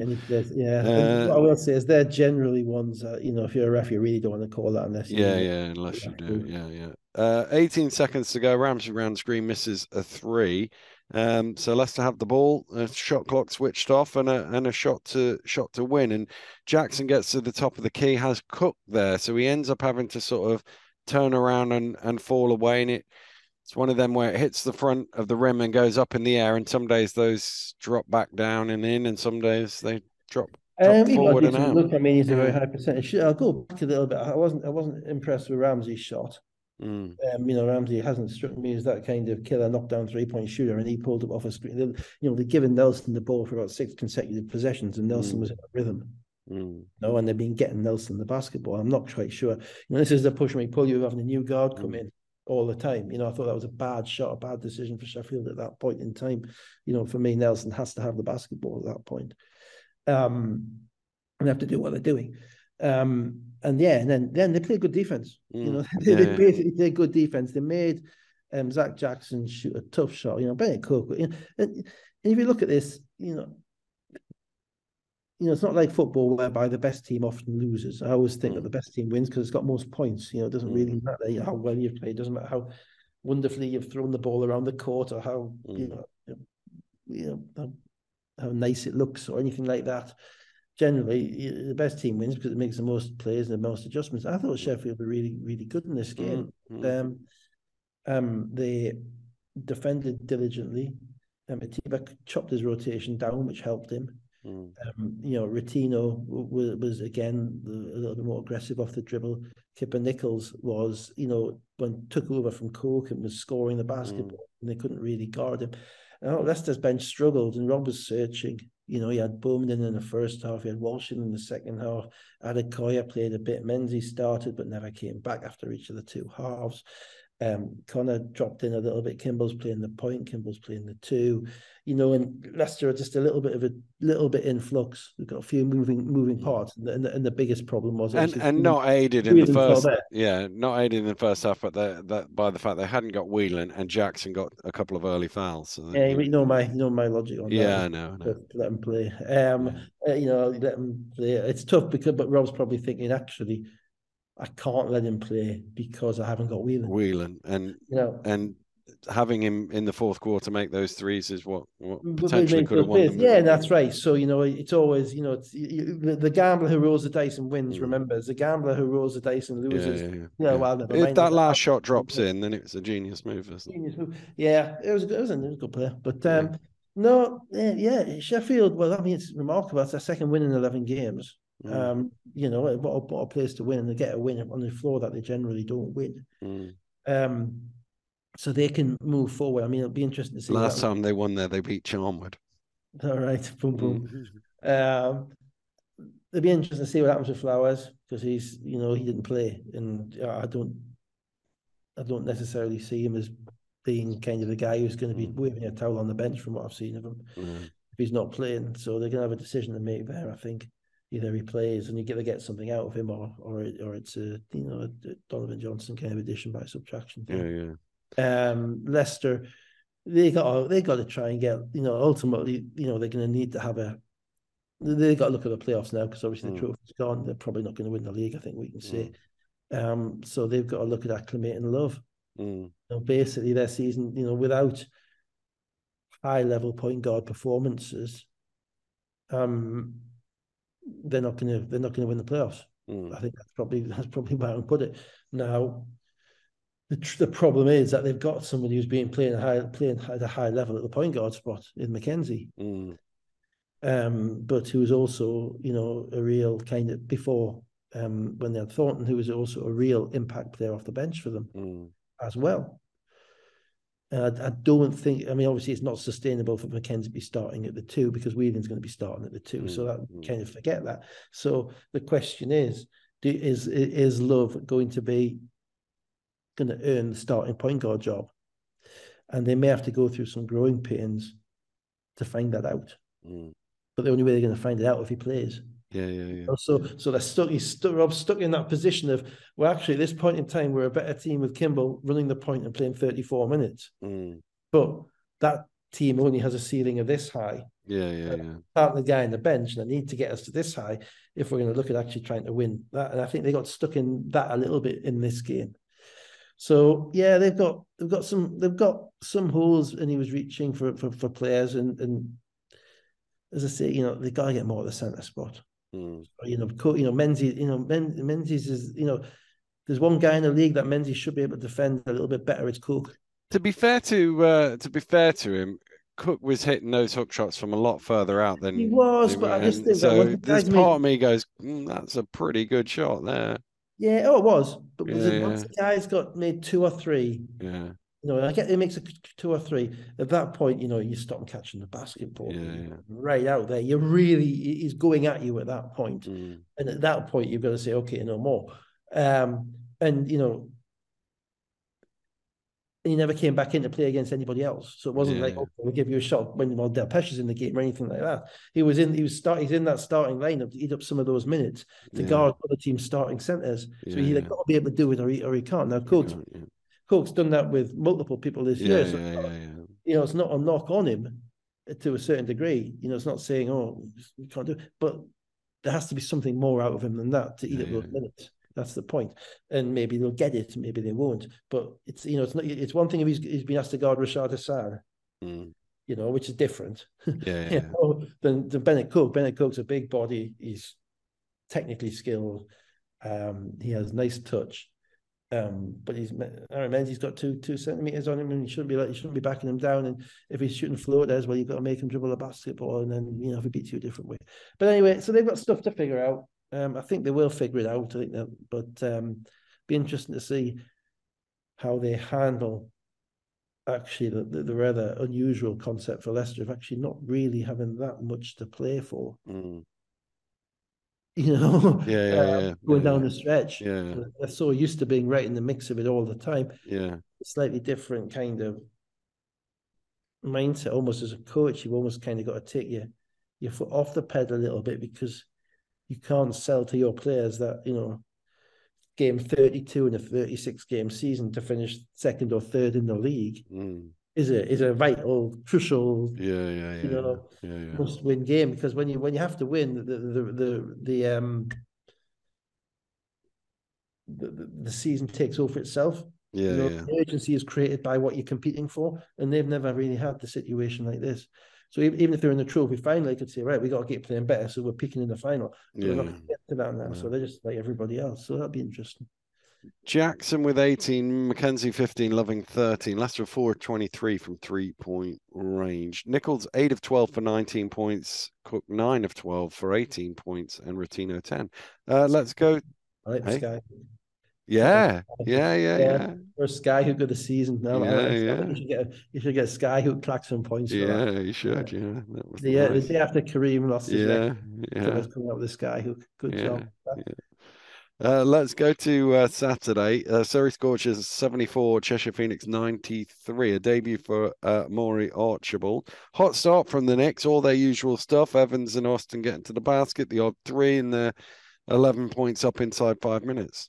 Yeah, so he started the first quarter and the third quarter pretty Mm, abysmal. yeah. Um, in the first quarter, they were able to pull it back, and in the Mm. third quarter, they weren't. Mm. Um, difficult.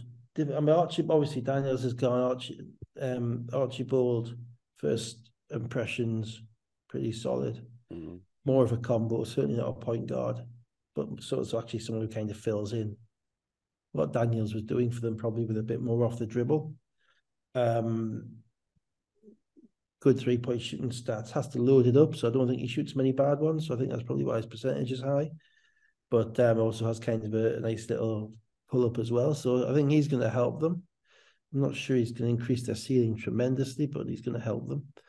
Um, and I thought this game was again, you know, uh, I'm frustrated by. Sorry, I've said that every week, but I'm Mm. frustrated by the lack of desperation in their play. Um, I thought they they the way that they defended Will Neighbour was instructive, and that they really didn't. Mm. Um, you know, and the only way you only have to do one thing to defend Will Neighbour primarily, you know, in the scouting report, which is you know you get into his airspace before he can shoot the basketball. Mm. Obviously, Cheshire are doing stuff to prevent people doing that, like flares off screens and all sorts of stuff. So they're, make, they're not going to make it easy for you. So you have to be ultimately committed to it, to taking away that catch and shoot. Make him go down low, bang him around a bit in the post. If he makes a tough two point shot, you'll, you'll live with it. You know, you might make them, that's fine. But you're going to make him earn his points. I didn't think they did that. I didn't think they defended the three point line with any real um, gusto all night. Um, and they came back into the game with some offense. Um, they started Kyle Carey in this game with a two, which again is, is kind of another lineup change. You know, Wang at the three, um, Ryan Martin and, and Shakim Johnson. Boban came in, gave them a bit of energy. Um, Dobbs appears to have disappeared off the earth. I don't know if Mm. he's still there or not, but he's not been playing. I don't know if he's injured. He's not been announced as being injured. He hasn't played for months. I've just no idea what's going on with him at all. Teo came back, played, played 15 minutes, you know, does what Teo does, knock down, knock down some shots.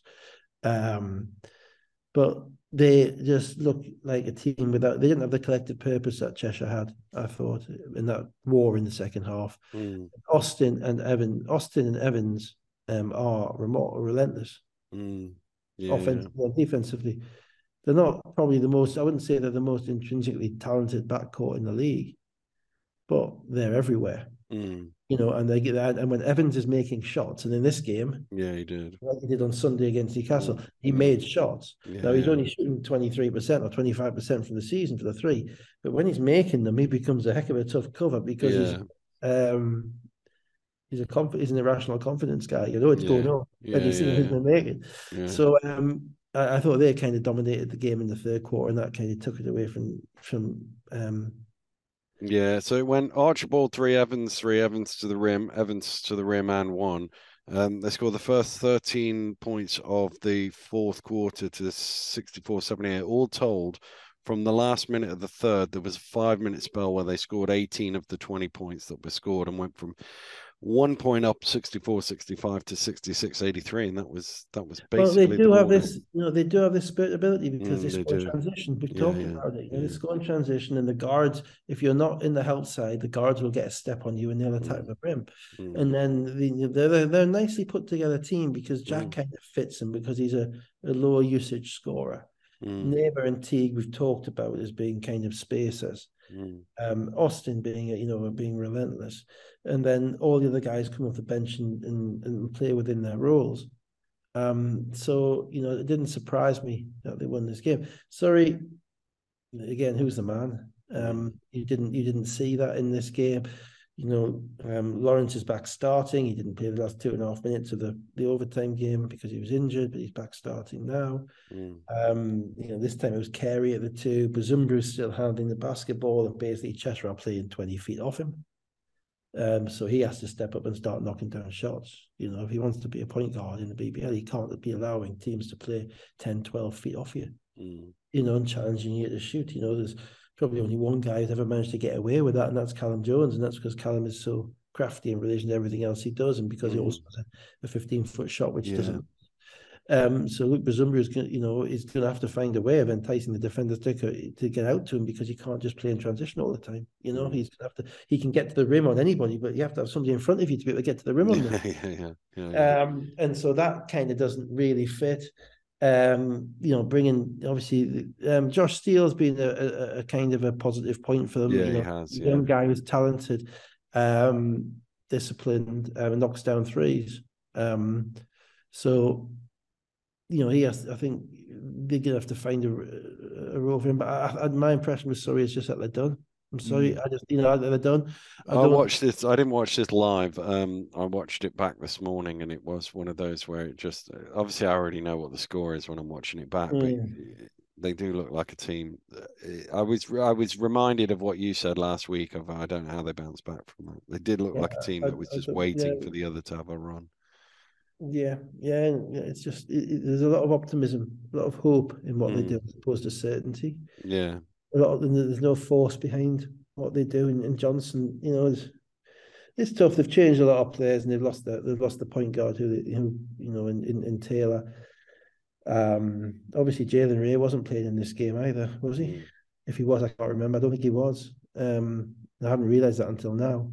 So that's why Carey started. So, so he's been he's injured again. So that's another thing. So you're constantly juggling plates like that. Mm. Um, you know, but there, there there comes a time whereby you know that, that doesn't cut it if Will Neighbour's standing there stroking it, stroking Yeah, the yeah, yeah. outside. You know, it just doesn't cut it. You know, there's you know you can play it with more effort than that, and and um, the efforts are the closeouts, the defensive movements, the the extra steps that you take, the extra the diving on the floor. That's the stuff that I just don't see enough of from them, and that's why I don't think that it's recoverable for them.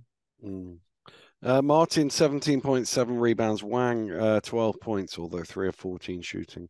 Uh, Steele, 3 of 3 from behind the arc for 11. Uh, Evans, 10 for 16 shooting, 25.6 assists, 3 steals. Austin, 17.6 rebounds. Jack, 14. Uh, Archibald on debut with 10 points, 4 of 6 shooting, 14 and a half minutes. They were 11 of 29 from three point range. Let's go through. So their defense carries on to at least the Yeah, semi final. that was the other reason. I mean, they, oh, they were there last year, so there's three or Yeah. four and they've been so they know what it was. Yeah, they know how important it was last year. They know what a triumph it was last year. Yeah, yeah. You know, that's probably you know that's probably the highlight of some of those guys' careers because yeah, yeah, yeah. you know they don't win. Th- you know, yeah, people have to remember that all these players that you're seeing in that you're seeing in the in the BBL, the vast majority of well, virtually everybody has not won anything in college. Yeah.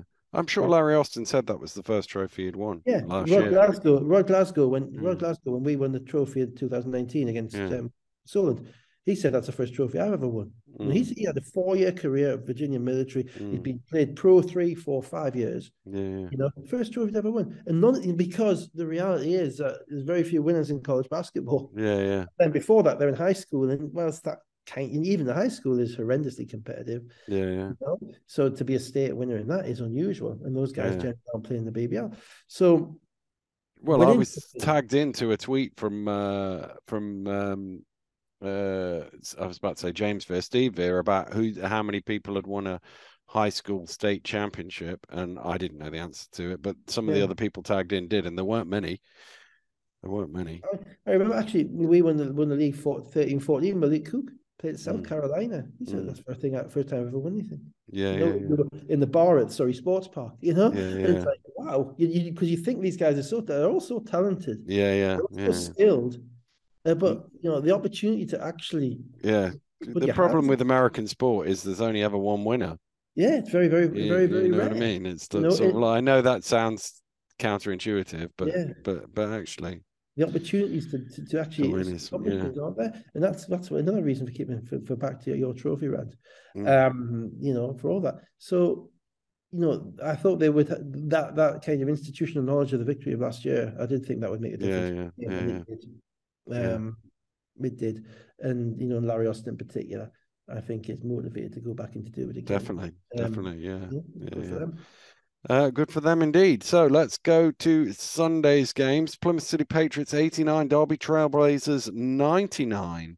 Uh, no Jawan Daniels. I think he was ill, I think Paul said. Uh, and did, but then somebody else pointed out on Twitter that, that Will White had his shirt on with his name taped over. Well, I hadn't clocked the number. No, I saw the name was bit, you know, taped over, but I didn't know, clock the number. Say, you know, as I say, you know, when whenever you get into new one new player, two does a lot of shoulder shrugs, and mm. three PJ hasn't got him on the bench mm. without any announcement. My my my antennae are aroused. Yeah, yeah, yeah, you know. Yeah, so um, I'm not sure. I, I didn't. Uh, yeah, we'll so see. so um there was basically no stops for Plymouth at, at, at, the beginning of the game. Smith was scoring, uh, Brueggemann, Dietrich hitting shots. They were getting out in transition, and they were they had 24 points after six minutes, Derby, and and and and a, and a comfortable lead at sort of that eight to they ten playing, margin. They were playing harder. Yeah. You know, they, let's be blunt. They were playing harder than, than than, than Plymouth. They they ran the floor. Smith was the first guy down the court every time they run they they they they're an accomplished offensive team. It's quite clear. You know, Brueggemann mm. played a little bit in Lev Gold in Spain, so mm. you know he's a he's a proper point guard. Um, and um, obviously Smith's somebody we've known in this country for a long time. He was up in mm. Newcastle for years with Team Northumbria and Mark Stootle. And you know, it's somewhat of a surprise that because he did the same thing as Surrey last year in the trophy. Yeah, he did. Yeah, thirty six. Um, it's something it's somewhat of a surprise that, that, no one's you know picked him up in the BBL or or, mm. or, or elsewhere. To be honest, the knock on him obviously is only it's always been that he's six four, six five, as mm. opposed to you know six seven, six eight. But you know, there was a guy at um, Solent when we won the trophy against him, Travis Charles was exactly the same. You know, he's yeah, yeah. of the player. you know, if you it doesn't matter if you're only six six, you no, you struggle to guard CJ Gettys, but most did. Yeah. Uh, but if you're going to knock down a 15 foot jump shot with regularity, you know that that can be a weapon that they use. So in EBL, he is basically an outwork, an out a guy who outworks people. He's um you know he runs harder. He's he's able to score the ball, and because he's undersized, it isn't quite as significant because they play at a fast pace. They get up and down. Yeah, yeah. Thompson gets up and down. Brueggemann get, you know runs the team. He triggers spots up in the corners, etc. You know, so they they're, they're good. And let's be honest, they're thirteen and two. So mm. this is uh, um this isn't a kind of team of scrubs or a team who's jolly from St Mirren. Yeah. Um, so um, so that so and then you've got the problem for Plymouth. Two problems basically. One the last time Plymouth won a game that wasn't against St Mirren was before Christmas. Mm. Right, that was December 18th. Since then, they've lost eight in a row, and only one, I think two of them have been by single digits. You know, mm. the rest have been by double digits. So they're, you know, they've really struggled with the loss of Williams and Simons, as we've talked about before. Um, but then you have the added added problem as well that they all came off on a feel good last week. Yeah, yeah, yeah.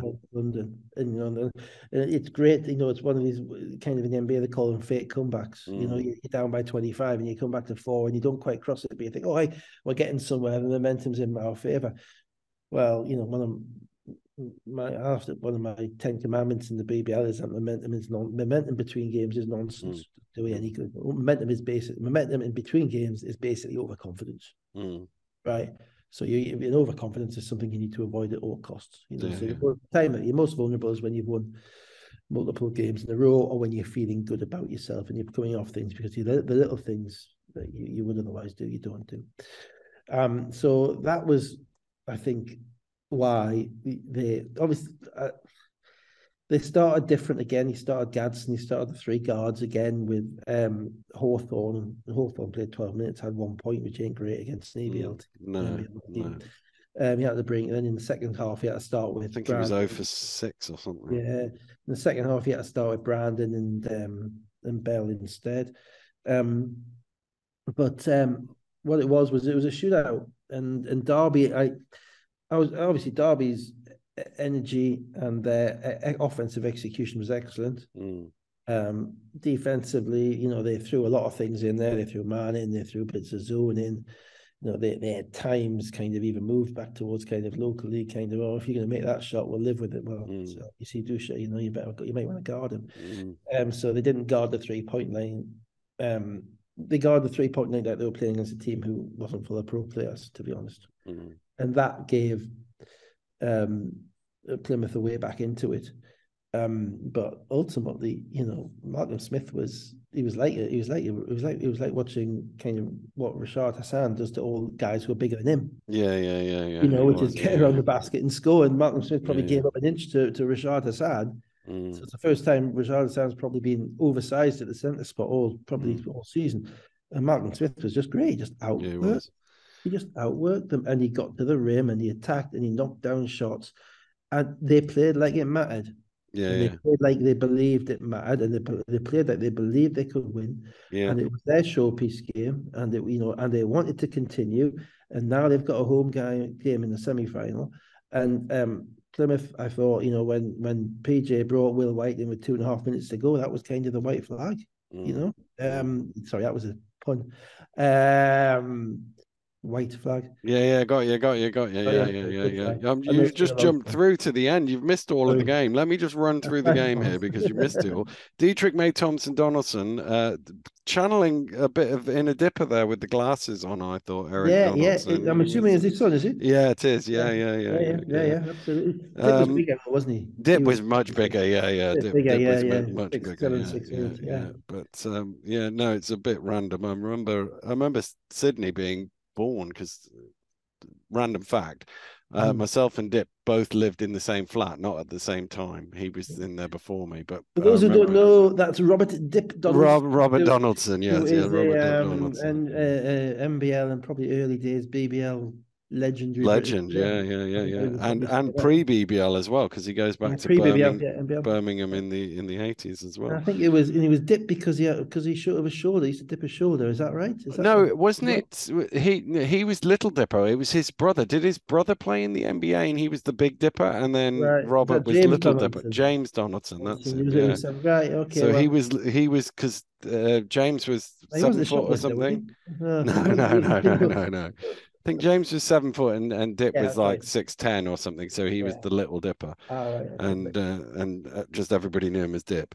Um. So anyway, sorry for my. It was just the glasses was like. oh yeah, absolutely. Um, the uh, so Derby are fifteen ahead at halftime. They scored nineteen to zero on fast break points, by the way, in the well, first half. Effort, isn't it? Yeah, yeah, effort, yeah. And, effort and intensity.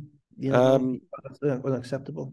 Brandon Dusha, Bell, uh, Dangakodo hit threes in the third quarter. They got it down to to six and and forced Derby Matt Shaw into a timeout. Um, but then they sort of settled down a little bit, Derby, and and, and regained the sort their sort of equilibrium.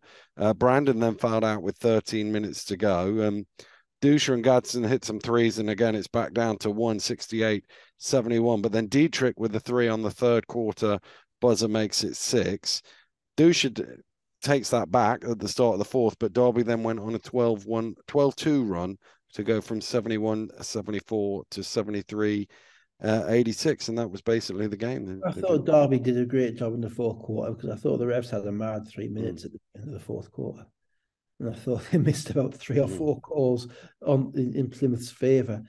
Um, uh, albeit there was a, a rather strange makeup call when Bell Bell skied and blocked a blocked a layup, which was called a foul for some reason. Mm.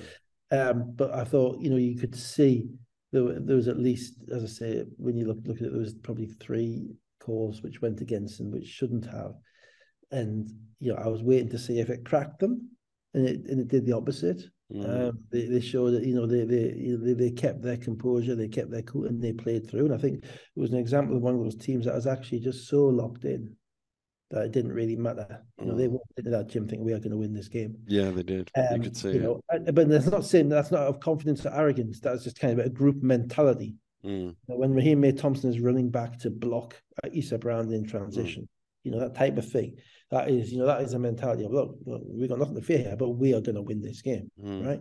And when you have that feeling amongst your group, um, you can handle all sorts of um, breakdowns. You can handle all sorts of outside influences, all sorts of you know injustices, etc. Because it, you're unshakable, right? You can't. There are teams that don't have that. They think they have that, but then mm. eventually mm. they crack under the pressure. Yeah, yeah, yeah. Um, and you know, seeing you know Malcolm Smith basically be their leader and seeing Ryan mm. Ryan Bruggeman ran this game mm. offensively. I mean, he got to wherever he wanted. He had twenty yeah, yeah. He got to the pull pull up jump shot when he when he let it. You know, he's one of these guys that when he's lined up to shoot it, the whole everybody on the bench was hands were in the air because they knew it was going in. Yeah. Uh, you know, he absolutely he, he, offensively he just controlled it, and they got the ball to, to Smith. They threw it ahead, so they weren't playing conservatively. You know, they weren't scared to shoot the ball. It was basically it struck me as being a, I would say, well, uh, I mean, I would look... say they were they were offensively they were certainly a BBL level team. Mm. Defensively, I'm not sure they are. No, uh, down on size. Um, but, but if you score 99 that, points and you play that hard, yeah, you know, then you can make up for a lot. I think over yeah, a yeah, yeah. season, I think they would need a little bit more size um, and probably a little bit more off the dribble. But Plymouth are in a difficult place, as I say. They haven't won a meaningful game since before Christmas. Yeah. Uh, the you know the whole the Daniels thing is slightly unusual. The um just the the the vibe around them isn't isn't good at this no. point and um, you know they're they're probably and as I say, apart from their their, their fate comeback against London, really they've had nothing to shout about. So and and Derby will have looked at the game uh, on on on Friday night and gone, London are out here. We've got a home game against Caledonia, whose away record isn't great in our little gym. Yeah, you know, tell them to get there. Tell them not to get there before it's too early. Yeah, yeah, yeah. but but they will go and they'll go. Well, Solent got to the final a couple of years ago. Why can't we? Well, they can because offensively, yeah, yeah. offensively yeah, they're at that level and they're exactly, playing at their gym where they're hungry. now they're having now what I will say is you know, the other impressive thing it, worth noting actually is they played on Saturday night uh, at Westminster, uh, one by 20, um, 21. So they're on the back of a of a back to back on the short turnaround with the early tip off, and and and yet they didn't look they didn't look like that in the fourth quarter. Sometimes no, teams. No, that's right. Yeah, I have to say, you know, I'm, I'm going to come back to them again. You know, you know, Malcolm Smith, I mean, he, he if you looked at some of the guys in the BBL who think they're in shape, mm. you look at Malcolm Smith, he is in shape. Mm. You know, and he, he, doesn't look like the guy I saw five years ago. I'll be honest, mm. in relation to you know the, the, the way he's looked after his body as a professional. Um, you know, and no, I just think there's a you know sometimes playing the night before in a warm up game can kind of help you a little bit as well. Yeah, and as yeah, I say, yeah. he threw in some zones and, and some mm. stuff. The only thing I'd say about Caledonia is yeah, okay, now you've got Patrick Tappe, yeah, yeah, yeah, yeah. Jeremiah Bailey and, and um, Ali and Ali yeah, Fraser. Yeah, yeah, yeah, all even Bailey is probably taller than any guy on your team. Yeah, yeah. Maybe outside of maybe Raheem, but you know, you know, so they're going to have an issue with size and they're probably not going to be able to run on Caledonia the way they ran on Plymouth. Yeah. But that gym, uh, you know, as they played Yeah. there, Yeah. lines on the court, it's it's loud, yeah. good place to play. Uh, at home, they're used to playing there. It'll be a massive game. Uh, you know, I hope we'll get the cameras on it. Uh, I assume that there'll be. Yeah, they yeah they did the um they Did did the? Wales game. I So yeah, so yeah, yeah, yeah, yeah. Um, so no, no credit to them. Why not? I mean, Mm. look, at the end of the day, Sheffield, Cheshire, and um, Caledonia are mid-level BBL teams this Mm. year. You know, um, so when I say mid-level, that's that's basically four to seven. You know, four Mm. to eight. Um, so there's no reason why a you know highly motivated, you know, talented um NBL team can't can't take them. This is what we've always had. We've always had these four or five teams in NBL who on a one-off occasion and possibly even more than one-off occasion can compete. And as I've said multiple times before, it's a it's a failure of the basket professional basketball system and the structure yeah, below the BBL that they've not been able to develop um, with assistance from the authorities into clubs that can you know properly employ teams on a professional basis. Mm, You know, they should be able to do so. They've got everything else that is there. You look, the coaching is there, mm, the um, the, the depth is there. You know, Jonas Dietrich is a good basketball player. Bruggeman, and you know, these are good players. Mm, Uh, Raheem May Thompson could still be playing the BBL. There'd be reasons why, but personally, I'm sure why he's not. Um, but you know, it's not that far away from. But you can't expect them to be running a pro organization if they're going to play at places like Westminster in front of 30 people. mm, And that's the failing of the beat. That's the failing of basketball England. You know, the, the in relation to developing a, a meaningful second division in our country, we don't have it.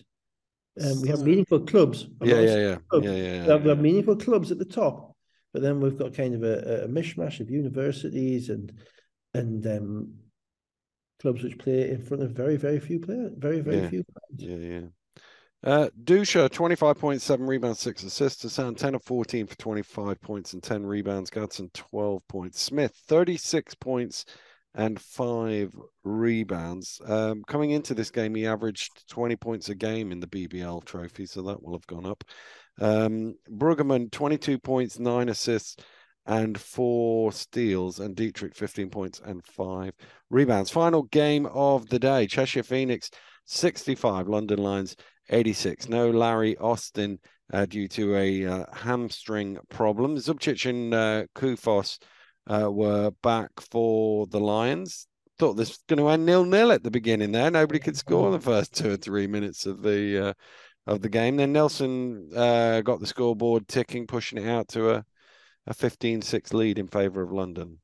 Yeah, Zubcic and Koufos were back, and you could also argue that Best and Nelson. Yeah, yeah, yeah, Well- yeah, yeah. And Sharma. Um, yeah. Um, look, London are London do have a murderer's row of games coming up. Coach Mm. said he's right. Um, they didn't start Nelson in this game. They started Solowade, Mm, which again is another change. So, you know, and obviously they don't have Taylor to calm everybody down to sort things out, and they don't have Dekker to basically be their cheat code and bail them out Mm. whenever there's a problem. So against that background, they're going to have to play properly. They're going to have to play well to beat teams. They can't just roll up and and, and expect to win.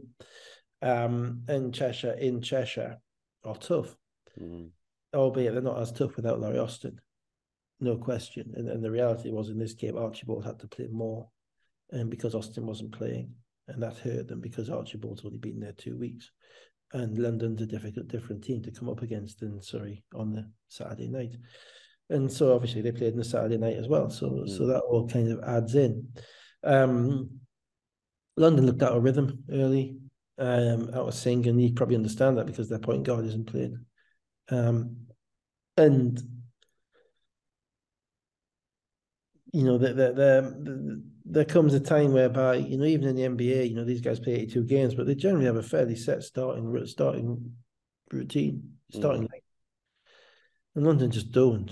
I mean, they just don't. It's every every day is a different group, and what they're hoping for is both their talent and their depth can can kind of handle the lack of cohesion that that causes.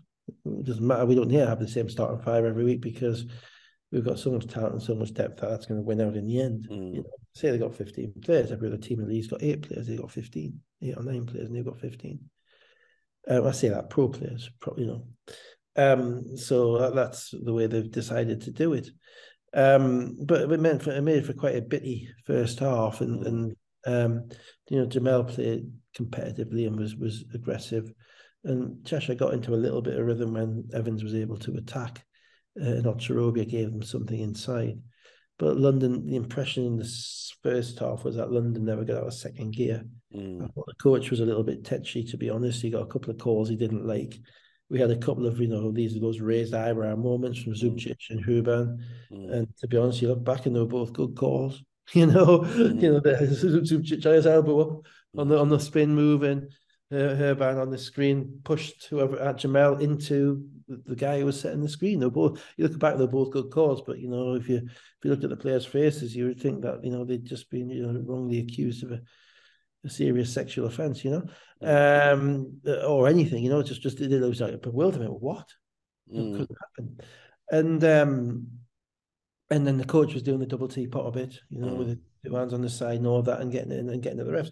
So it, you know, and obviously Soko's still not there. Mm. So you know, so your one game punishment for team suspension mm. is now now gone into three games, and let's be honest, he's a captain. Mm. You know, so the, the, that means there's there's a little bit of stuff going on there in the background. Dekker isn't there, so he's obviously only having his well in mid mid season break. Um, I know he's injured, but he, you know he's not traveling with the team. He wasn't on the mm. bench. It's always interesting to look at who's on the bench, mm. dressed and not dressed, and who's there and who's not. You know, so you know, I get the feeling that they might have got to that point in the, it may be some of the fallout from Friday. Uh, it may be whereby kind of the plate spinning has got just a very little bit more, a little bit more complicated than they really wanted or needed it to be, mm.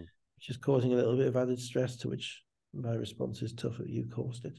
Mm. Um, and I thought, you know, even midway through the third quarter in this game, they were really out of sync. So, so Cheshire had a 12-4 finish to the first half to cut the gap to one point, and then, uh, as you say, in the third quarter, uh, London's still not quite with it. And I was actually wondering whether they were whether this was an opportunity for Cheshire to get to get a win that that actually doesn't really matter to London because they're so far clear of Leicester yeah. and Bristol, but would matter to to Cheshire, given given where they are in the standings and the teams that are, are behind them. Uh, and Cheshire, with three minutes to go in the third quarter, were up six, 51 uh, 45.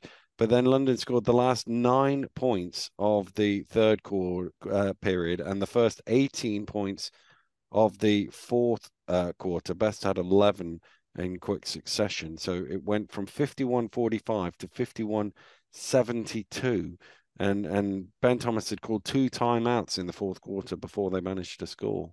Well, it was best Nelson, and, and by the way, both of those guys are balling at the moment. Mm. They're really playing high level basketball. Both of them, you can see it in Luke Nelson's confidence shooting it. Mm. You can see it with Aaron Best as well. But more than anybody was Josh Sharma. Mm. Um, you know, Josh Sharma, the guy who you know, wasn't on the court to guard Patrick Tappe at the end of the Glasgow game because mm. you wanted a six foot four, 29 year old a chance to prove himself.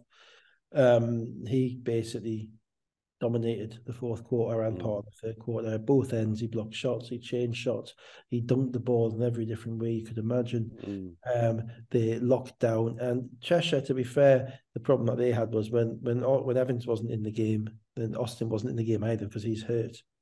You're putting the ball in the hands of Archibald, mm. and then you've got a kind of mismatch of lineups with Ulf in there who hasn't played that much, and Archibald's a new guy, doesn't know his teammates, and, and um, and then they miss a few shots as well.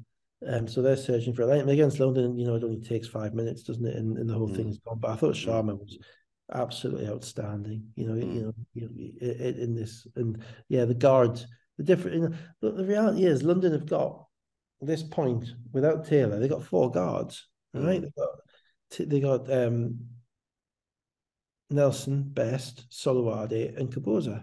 Mm. Okay, and Solowade is a solid defensive minded point guard who needs scorers around him basically and will knock down shots occasionally when he when he when he's feeling it. Um, Kaboza is a young attack guard, but he is very, very raw. And at this point in time, you know, if Marcus Evans sees him and you know that he is an opportunity for other teams in the BBL because to be honest, if he's playing, it means that Nelson and Best aren't playing. Mm. Mm. That doesn't mean he can't do it, but it means that you know that the other guys are looking at him thinking, okay, well here we go, here's my goal now.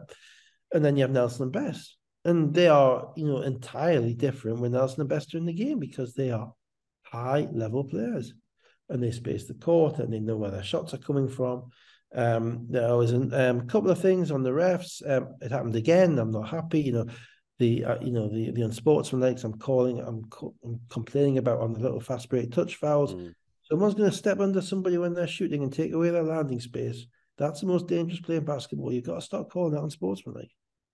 You know, there's too many times. Uh, my my my my pushback on that is I don't think it's in the rules for them to do that. It it right. is EuroLeague Euro Cup changed the rules. Right. Last last year or the year before, at the request of the coaches, by the way, um, yeah, to, to to call that as an unsportsmanlike uh, foul, but it's not in the FIBA rules. Not in the well, FIBA I stand by, well, in that case, you're doing a good job there sticking up for them because um, that needs to be changed.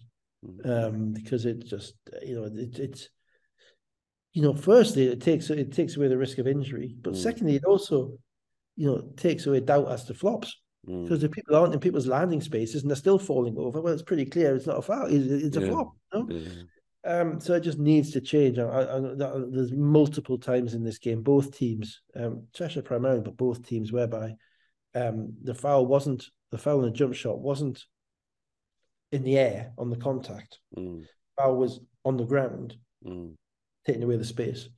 And that to me, that, that, that that's a scourge that needs to be ironed out of this. That we need to get rid of it because I don't want to see good players breaking their ankles.